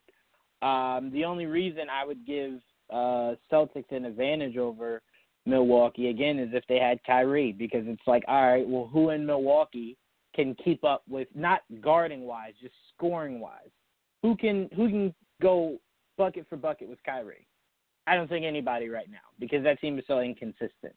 Um, and again, Giannis isn't the best shooter, so it's like I, I said this before. When playoffs come, you can kind of key in on him, clog the paint, force him to kick it out to his shooters who have proven to be very inconsistent this season. So it's one of those things to where it's like Um, you know, if Kyrie was there, I would definitely say yeah. But bring on Milwaukee. Kyrie can deal with that. But without Kyrie, that length is is, is kind of really hard to deal with in in slowing down uh, the pace because I kind of feel like Milwaukee has this again. Especially- the coach. I go ahead. I'm sorry, Luke. I was just gonna say, especially since they're they're Oh, Nick. I'm sorry. not a great offensive team, the Celtics. Right. Um, so yeah, I, I I feel you, but go ahead. Um, but Miami, to me, with getting Dwyane Wade back, has this swag about them. Uh, like I, I said before, I feel like Dwyane Wade wants to face LeBron, so he's gonna get this team uh, ready to go and do what they have to do. Um, so if, if I'm the Celtics, Miami is who I want to face because when, when you look at when you look at both rosters, they kind of match up. Uh, and again, with the idea of Miami not really playing Hassan, it's like, all right, well, I don't have to worry about that giant like swatting things out of the paint or, or grabbing like true. 15 rebounds uh, in that series. So it's like that. yeah, they'd that rather helps. they'd rather I- play Adebayo. Absolutely. Seemingly. It's like Or I'd Olynyk. rather that. I'd Yeah, that. they- um, yeah, they've been playing Olynyk major minutes. That, that Right. stretch five. So I mean, I look at I look at this series. If Celtics play Miami, um, I see it going seven games, and I see Tatum and Brown lifting the Celtics past Miami. Um, so if I had to choose between the two, I would say that would be the one that the Celtics would hope that they could get uh, out of the two. And I, I definitely believe Jaylen Brown and Tatum can step up and lead them past Miami. I definitely do. Interesting. I I, I like it. Uh, the um, Bill Simmons uh, recently sent out a tweet about um, if the Celtics play the Heat in the first round, uh, which which Boston player uh, Dwyane Wade will choose to injure in this. um, which I thought was hilarious. Dwyane Wade did not think it was very funny, um, but I I mean I thought it was I thought it was funny because I remember that play and it definitely seemed intentional.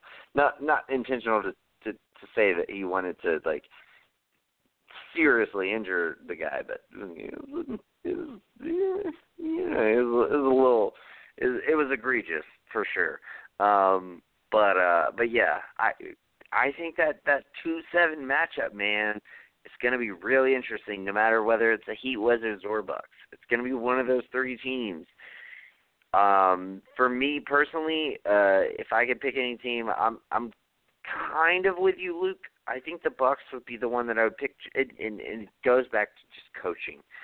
The Bucks have seemed really good at times, but not consistent, and I want to play the inconsistent team because if I'm the Celtics with my Brad Stevens like system, I know that we can be consistent, and if you're facing a, a, a team that's inconsistent, uh, you know, th- that would be the most ideal situation.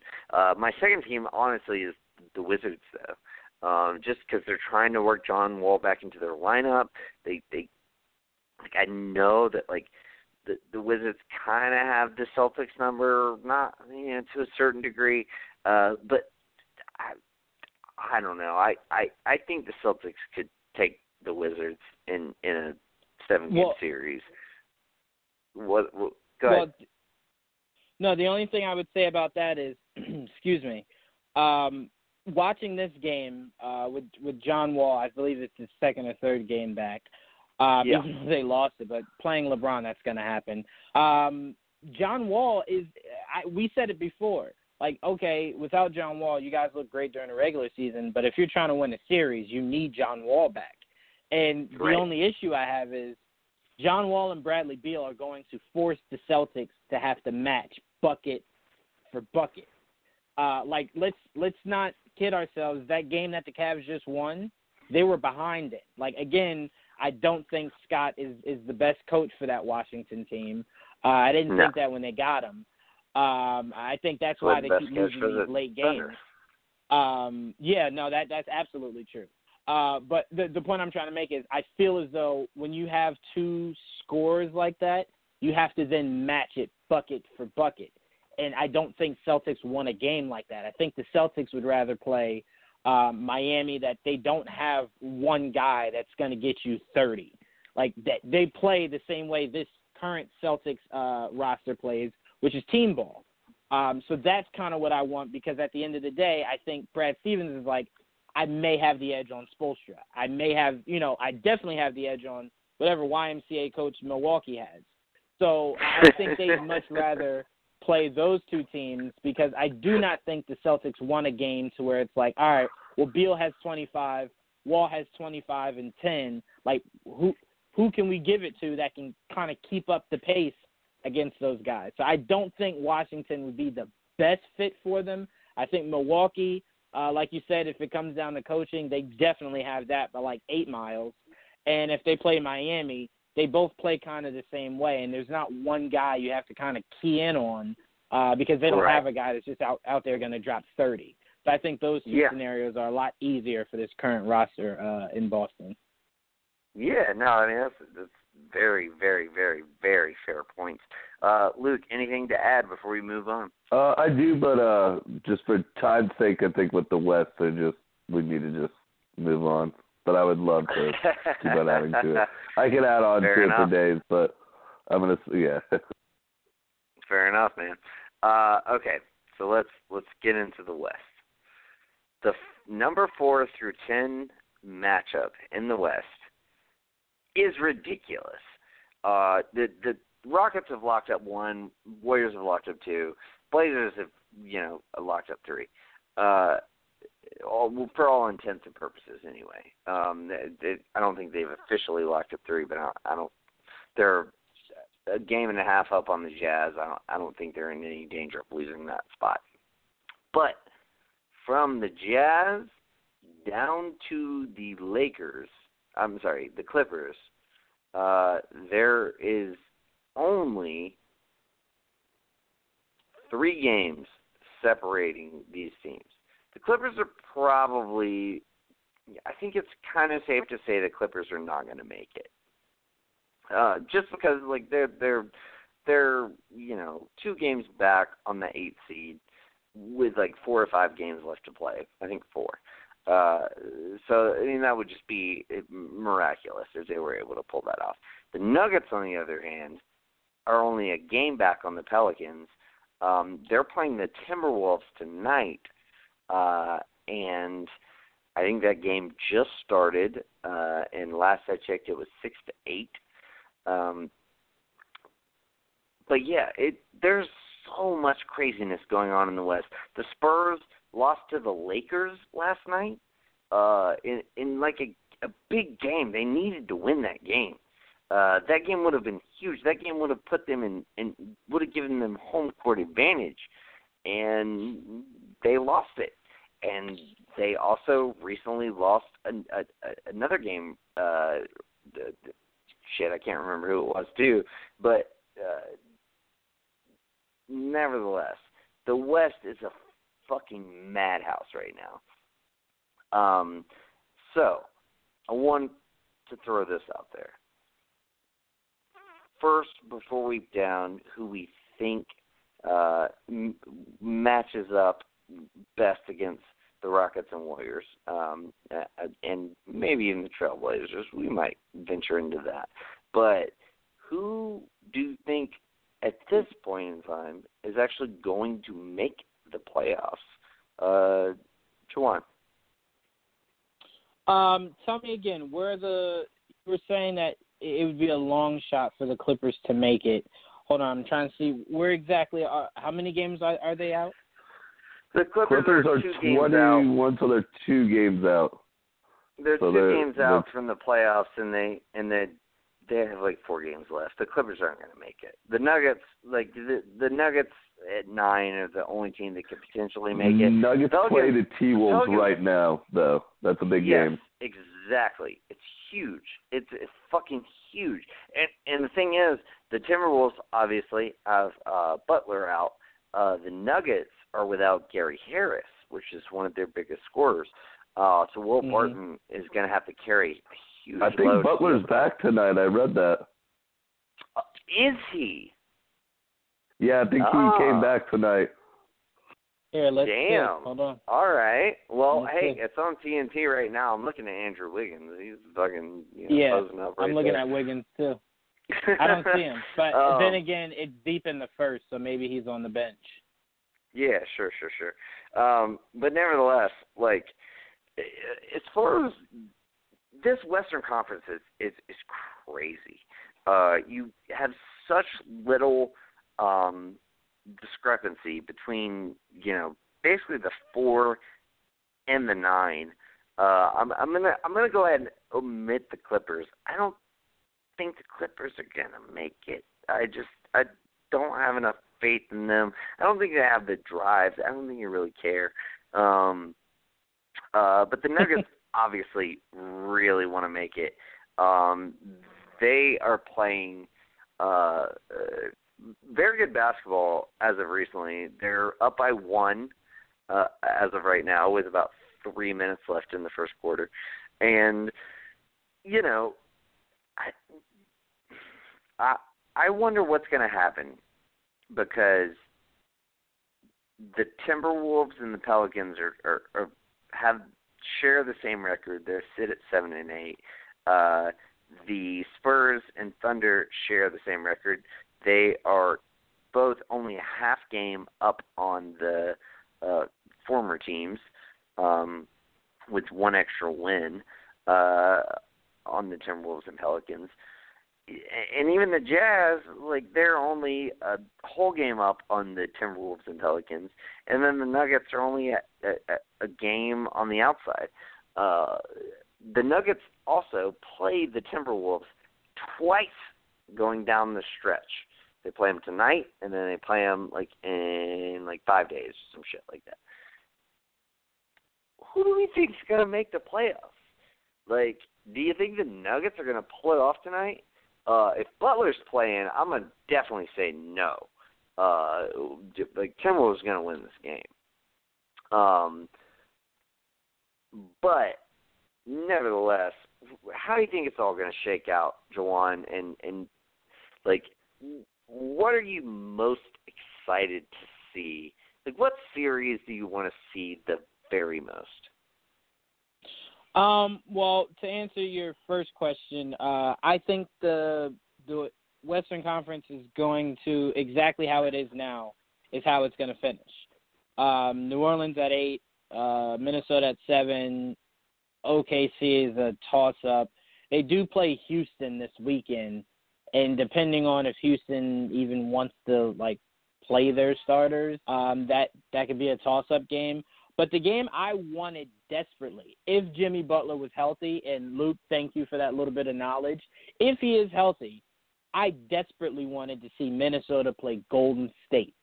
And the main reason why is I kept telling uh, you, Nick, and, and Joel, because uh, Luke, I haven't been on the show with you, I feel like, in a few weeks.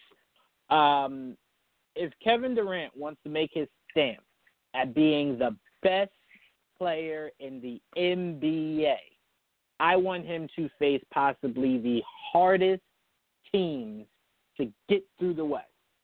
And if Curry's out for a majority of that, even better. Even better for him to say, I don't need Curry. I can do this. So for him to play a Minnesota team, which is ultimately healthy if Jimmy Butler is back, I think would be one of their hardest tests. You want Um, you just want Kevin Durant to prove. You just want Kevin Durant to prove that he's as good as you've said he is.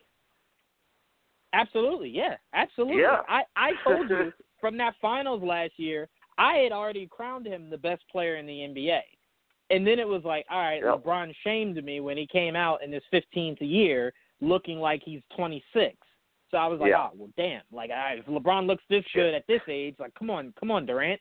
So it's like, all right, Right. well, I can't really judge LeBron off of his Eastern Conference playoff run because we just said it's ultimately a cakewalk for him. So it's like, all right, Durant, the only way for you to show it, because we know if you guys get to the finals and you play Cleveland again and Curry's back, you're going to win it. So it it doesn't prove me much you beating LeBron in the finals. It's how you get to the finals that would really show, just me personally, maybe not the masses, but just me. And I think the Timberwolves can give them a run for their money. If you can get Cat being consistent and Wiggins playing like he actually They've wants had a to hard be there. time guarding Cat.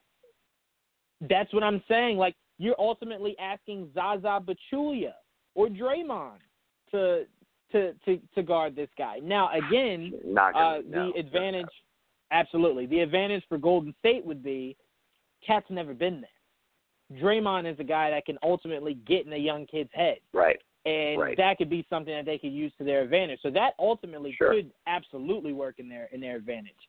But if I'm going, what would be the best test for them to, to face in the first round? It wouldn't be the Pelicans.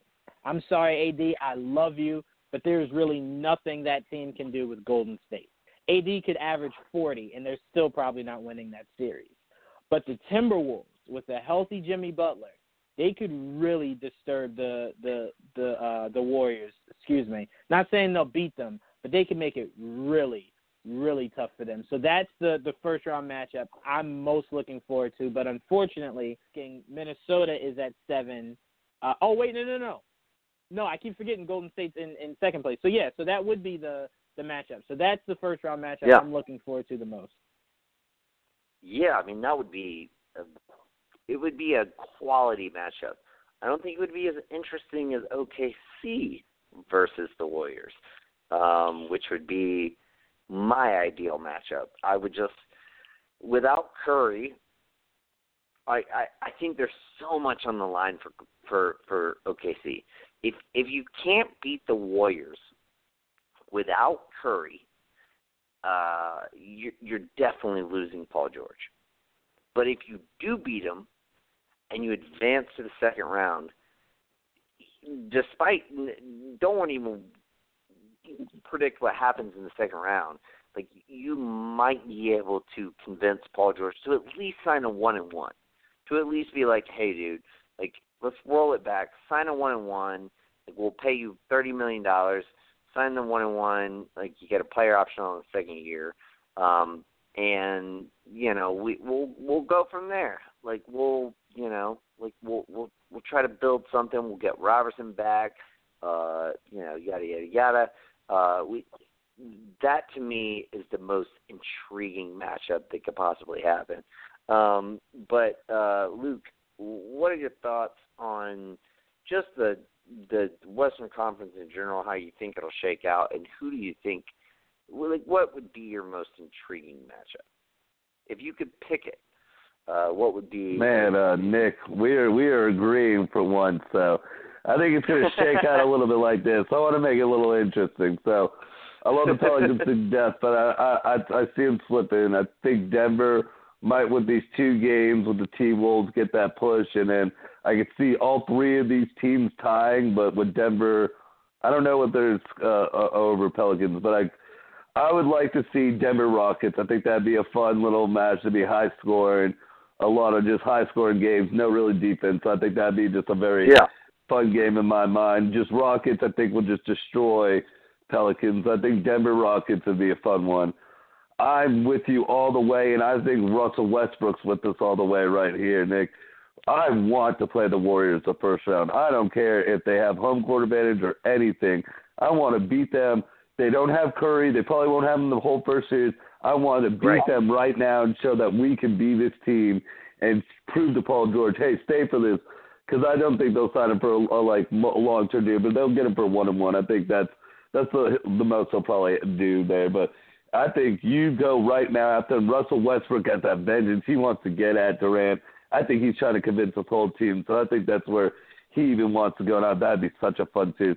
And if I'm the T Wolves, I want to play the Blazers. Now I think I can beat the Blazers all the way because the Blazers got two good guards and all that, but no one on the Blazers is covering Karl Anthony Towns as well. So if I'm the the T Wolves, I think I want to play them and have Butler and have a chance to you know go. That's our Butler and Cat go up against their two superstars and C.J. McCollum and and then I think that'd be a fun series. And then Jazz Spurs would just be a really good classic defense. Yeah. Who's gonna get it? Co- old school coach, kind of like I like the Jazz's coach a lot too. So it's just like who's gonna get this? So I that's my ideal West. I think all those games are fun. There's a lot of possibilities of some crazy upsets happening. So I just that that would be my ideal eight through one right there, and uh, and the perfect matchups and what teams can do the possible upsets and or bring them the distance. Well, yeah, I mean, I, go ahead, Jordan. No, I was just gonna say that that's the one thing that that super confuses me when people say that because I, I hear that a lot of wanting OKC and Golden State to play in the first round. Ooh, the thing that confuses okay. me about that the most, uh, would you say, Nick? No, I was just I was super intrigued. I was like, all right, let's hear it. Um, what confuses me the most about that is OKC has proven this season that it's Westbrook or bust. So it's like that the the way that would look over the course of a series, I feel just wouldn't look good because you're now depending on Westbrook to not only have a triple double every game, but to at least average but he- 25 points per game. But He absolutely but he could. I, I'm not saying he couldn't. He gets up against Golden State. That's the team he gets up against the most. Let me ask you this: Without Steph Curry, how up did Westbrook get in that last meeting? No, I get you. No, but and and honestly, that I watched that game from beginning to end, and it was so lackluster. And It was so disappointing. The first two games of of this series felt like playoff games this year. The last two Right. games did not feel like playoff games. So I think I, I, maybe I'm I'm I don't know, maybe I'm wrong, but like I think in the playoff atmosphere, I think they would get up great. I think it would be a seven game series. I still think the Warriors would win it. Um I think they would win it in seven, but that's what I want to see. Like that like I want to see a seven game series in the first round. Like who doesn't want to see that? And like My I, I I think there's a chance. I think there is absolutely a chance. Uh, it's gonna de- it really it's gonna depend on Paul George. It's gonna depend on whether he can hit his shots. Um, and if he can hit his shots, it, it, and Melo too, but like particularly Paul George because he's more important than Melo. Um, but like you know if those if those guys around Russell Westbrook can get it done, I I think they could potentially upset him in the first round without Steph Curry. Uh, with See- mind you, like I'm, it, y- if if Steph Curry plays even one game, they probably win that game. Um, but like, I yeah, no, I mean, I I I think it'd be that, and not to mention just the, the of course the KD versus Russ aspect of it all. Absolutely, but the biggest thing I look at is last year when Paul George uh, played Cleveland. The biggest thing that uh, he struggled with was scoring and then having to go and guard LeBron.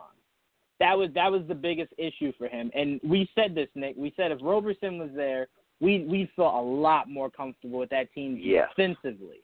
Um, going up against a team like Golden State. So without that, that means you're asking Paul George to not only knock down a good percentage of his shots, but then to go up court and guard Durant. All right, I think that's hurt him him a from doing lot. what you just yeah, said. yeah. And that to me, again, I feel like because we agree, Westbrook's going to wake completely up. He's going to wake up, and we know he's going to average a triple double in that series. Probably drop 35, like two or three, uh, two, uh, two or three of those games.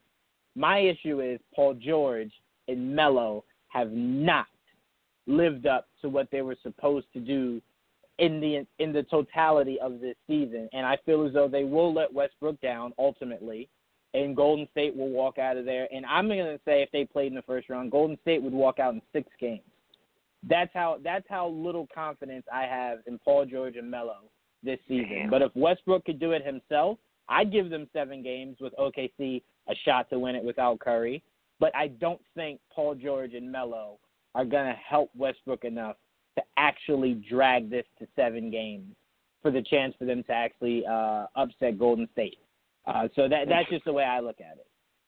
Yeah, but you think the Timberwolves could?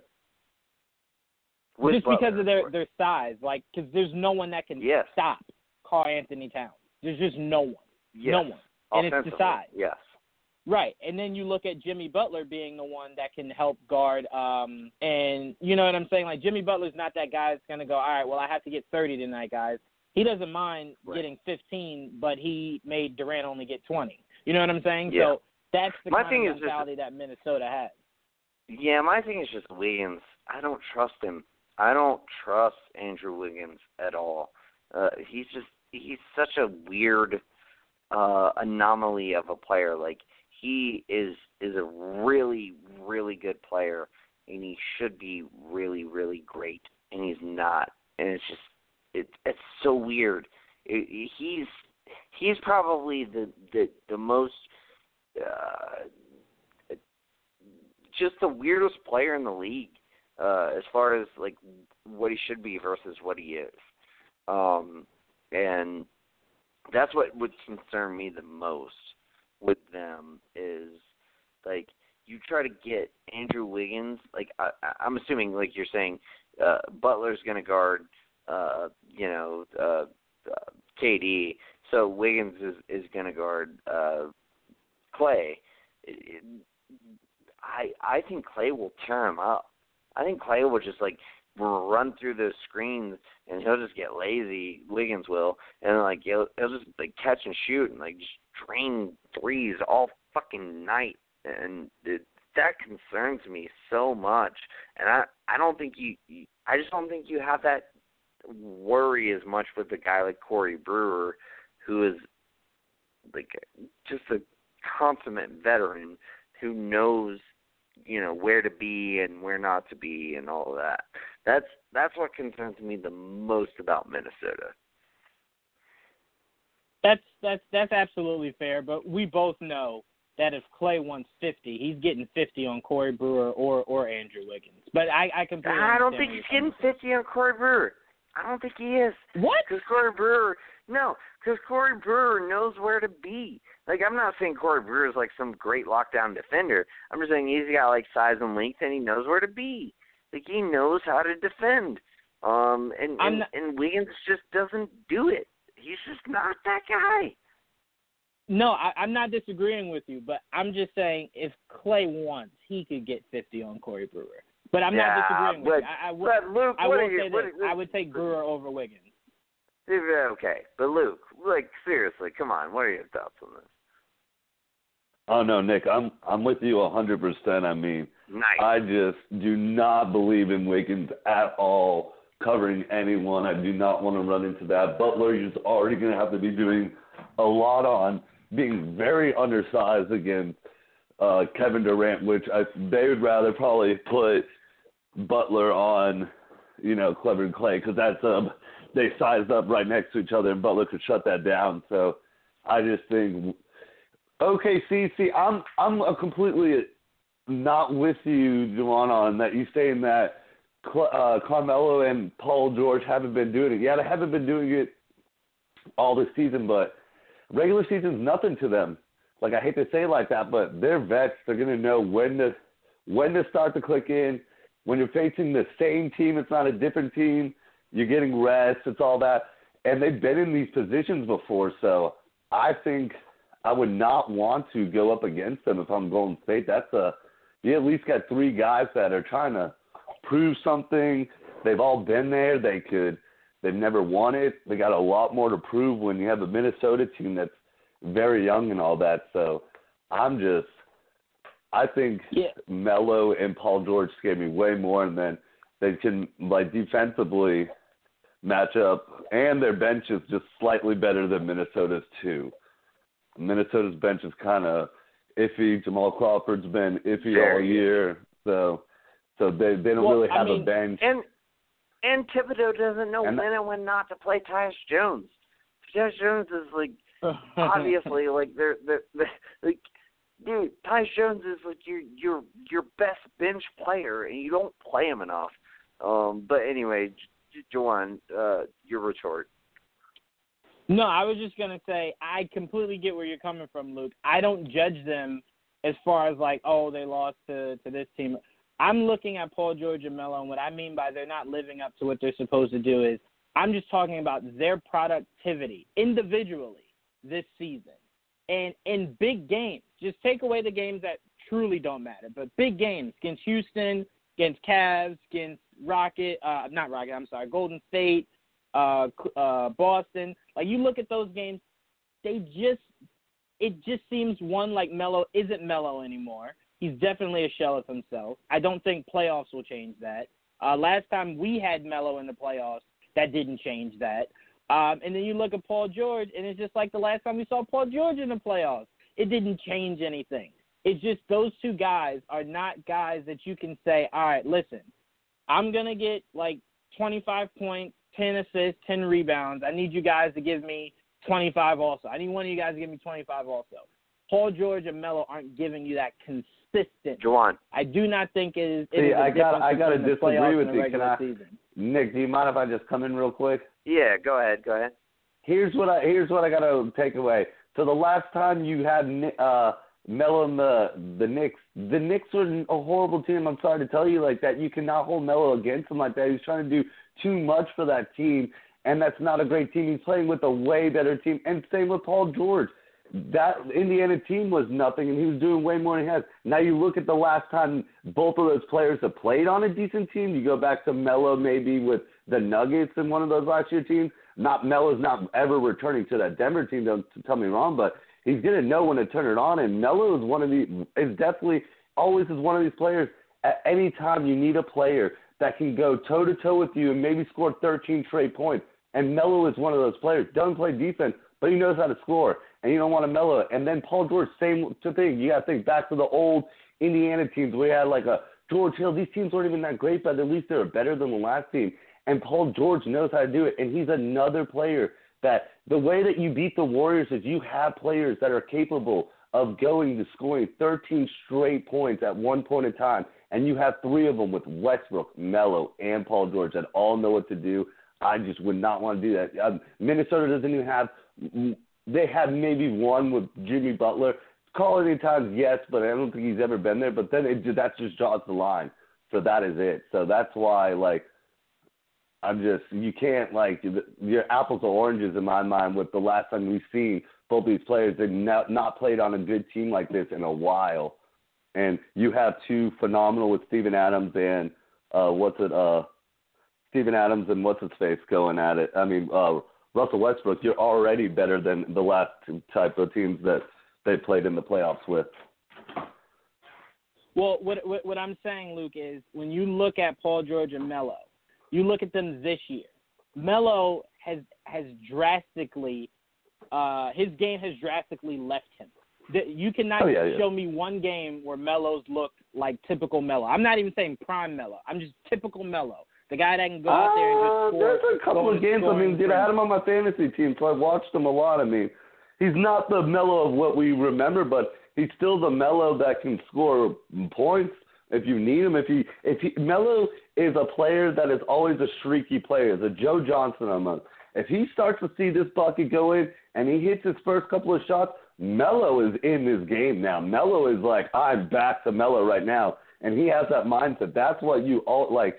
I know you're a Knicks fan. You can do it. I mean, you got a lot more like Melo and all this. Like I'm looking outside, so I don't have that much like Melo. Let me like I still think Melo is that capable player where he's not going to be the U.S. player, but he knows how to play on a team like that where playoffs are different than regular season when you're playing one games and it's just like, okay, you know, we'll take that game in a uh, now we're playing in a series. Now we know how to lock down. Tom Thibodeau doesn't know how to manage his team at all with minutes wise too either. So it's just like there's a lot of things that is just I think well no Melo and and they'll prove they could prove. Don't don't don't get me wrong. If I had to choose a team that'd be able to beat Golden State, it would be uh, OKC over uh, Minnesota. What I'm trying to say is that being a first round matchup with the idea of it ending in an upset means you had to have Paul George. Let me say this, Luke, because I know you've seen Melo this season. He doesn't even post up anymore. He is strictly a jump shooter. That's not Melo's go-to game. Melo's go-to game is is the back down in the post, shimmy, and then either go to the rack or do a pull-up. He is now he's coming off screens trying to be Klay Thompson, and he he hasn't had an efficient season this year. And what I'm saying is, I don't think playoffs makes him any more efficient. Is what I'm trying to say. He's going to do the same exact things he's been doing all season. So if we're now thinking he's magically going to make more in the playoffs than he did in the regular season, I I don't know. And then you had Melo in clutch game moments where it's like, all right, let's put the ball in Melo's hand. He couldn't even do that.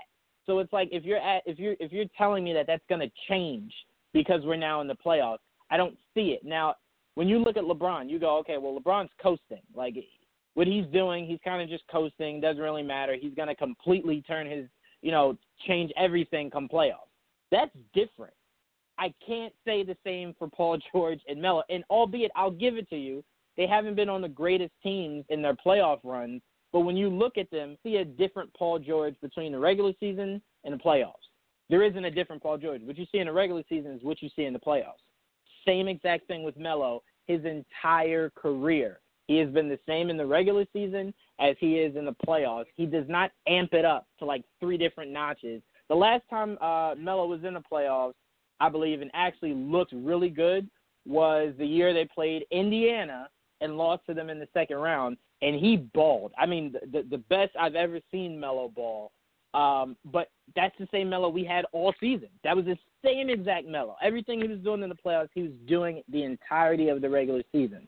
So my biggest thing is, my question to you is, let's say Westbrook has a game to where he's like five for fifteen, right? Are you telling me you you hundred percent believe? Right, you're telling me you hundred percent believe uh, Paul George and Melo can pick up that slack and help win uh, win some uh, four games, can help win four games uh, in that series. I'm saying I'm not confident, and I'm not comparing Minnesota and OKC. I'm just looking at OKC by itself and saying I don't think that they could upset the Warriors because I don't think Paul George and Melo, when they when they're needed the most, can do what they're supposed to do, and that's come up big for us. That's what I'm trying to say. See, I mean, I understand what you're saying in a four game, and I'll agree with you there, but that he's not going to shoot five for 15 in four games, man. I mean, Russell Westbrook's not going to do that. Now, one or two games, yeah, I think they can split it and go one and one if they need him to. Because I mean, dude, I I I have a, this argument with my friend all the time, and I just you still have these guys that are all stars that are not then role players that have been like, hey, marquee players. Like they know when to step this up. Now they're nowhere near LeBron and all these other players to step it up, but there's a lot of people that struggle in the playoffs. I mean, James Harden has struggled a lot in the playoffs. Would you say James Harden is a bad player? I'm not. Now that he's way on a different league, but I'm just trying to say there's times where they, they're superstars. They're gonna have to figure it out. They and I believe in them figuring it out a lot more than uh, uh, like other teams like Minnesota or, or even other like Jazz and all that. That's why I have more faith in OKC. I felt OKC from this whole year was not built for the regular season. They were built as a playoff team, no matter what yeah. seed they were in. That is a playoff team. I told my friend from day one, they've not been a regular season team. They're a playoff team, and they have a pretty decent bench. It was better when before the injury to Andre Robbins, but now it's kind of depleted and you put more. But they've always been, in my mind, a playoff made team. They were built for playoff situations. Yeah, and, well, the and, example, and Corey Brewer oh, sorry, is, is huge. Uh, well, and then Ed and Corey Brewer Brewer is huge. Um, I mean, he just he fits their system so much. He he, you know, he he's developed a three point shot. He can spread the floor. He's got length. He can, you know, he's not obviously not the defender that that Andre Robertson is, but you know, I mean, he's he's serviceable. Um, uh, that is uh what I would key in on Juwan as serviceable. He's a serviceable uh shooting guard. I mean, he's just he's he's a quality like shooting guard. Uh and you know, he's obviously stepped in and, and fit their their role. Uh he's like six nine. He's got a huge wingspan. He could you know, hit hit threes. He can play the position. He can score. He can, he, he can score in transition. He can. Like, he, he's versatile. Um, so no, I I mean I I definitely think he's he's a huge piece uh, to them uh, maintaining any amount of uh, ability to uh, you know uh, make a splash in the playoffs. Um, but no, I mean, I, I, I do agree with you, Juwan. I, I don't think, I, like, I, I won't say I agree with you, but I will say this: I, as far as who's better against who matches up better against the uh, Warriors in the first round, it's a it's a coin flip to me. It really is because the Warriors like are so good even without Curry. Like and they're going to hit their stride because they've had enough time to like play without him. Uh and and the Thunder and the Timberwolves both have their plus and minuses and it it, it you know regardless of which team they play, I think I think they're going to beat both of them. I just think the Thunder will give them more of a challenge and have more of a chance to beat them. Uh, but anyway, what I got your... something real quick for you guys, real quick, if you don't mind me chiming in and cutting in real quick. Okay. Okay, so here, check it out. So Golden State's always their biggest thing is their flaw flaws than their bench this year. Bench has kind of not sure. been where it's at lately. Now, yeah, not saying that they might be. So, oh, so you got to hold that real quick. So now look at this. So you're gonna put without Curry being there. So you put your best three out there. So Draymond, Klay, and and Durant versus LaMelo and all that. So so you got to sit one at all times. Now, who you taking and sitting? So you got Durant Green, Klay Green, Durant Klay, or you got Paul George and all that. But then you still aren't counting Steven Adams who's been a big thing that is going to be part of that that yeah. can be out there. That's why I feel you have more turning points, and that's why like they can figure it out when against what you were saying, Juwan, when you're saying do you trust them? But yeah, because if I'm going to have two people where I'm going to have to space and put all time now, I'm, I might go Paul George and Melo versus a Klay and a, a Klay and a Draymond Green with Steven Adams down low and try that at a run. And I feel that I have a better confidence that my my team should be scoring and getting me better. So that's where you start to see in the playoffs. And who would you guys choose now? Now you because you're not going to be playing all three at the same time. Do you choose the Golden State twos or do you choose the the OKC twos to figure it out? I just I just wish they had a better coach. That's all I'm going to say. But Juwan, your retort. No, just really quickly, all I'm saying is uh, the, the biggest thing that I disagree with you on, uh, Luke. I'd, I'd say the, the the main thing is Westbrook and Melo do not have another gear to go to, and the example that you use of Harden goes to the point I was trying to make. What Harden did in the regular season, he then decreased because of the the load he had to carry during the regular season. So what I'm saying is, what you see from Paul George and Melo right now is exactly what you're going to see uh, come playoffs. They're not going to drastically change, yeah.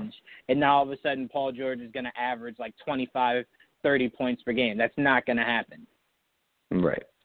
No, and I think that's a, a very, very, very fair point. Uh, but anyway, we're going to wrap it up here. Uh, it's going to be an interesting Eastern Conference uh, series and Western Conference series. Uh, probably the finals won't be that interesting, but the the each conference series will be very very interesting. Uh, Juwan, what we got coming up, bro? Um, we have top ten is back this week with top ten uh, Disney movies. Um, nice. We also have Geek Vibes Live, and we have a few interviews we are working on, but I will hold off until we kind of get them officially confirmed. So for now, check out Dane's uh, interview with Jeff Jarrett. Check out ours with Ryan Potter uh, uh, Cameron Cuffe of um, Krypton, and um, we also have one from Fox's show, The Gifted, uh, Emma Dumont, who plays Polaris. So check out all those uh, interviews that we have, and stay tuned. We have a lot of stuff coming your way, guys. Excellent. Uh, well, I love it. Uh, we'll be back next Monday at nine o'clock, uh, back to our normal time. Uh, and we'll we'll have Joel on board with us, and it'll be super fun. Uh, as always, thank you guys for joining us, uh, and we will see you next week, Monday at nine o'clock. Peace. Peace out, yo.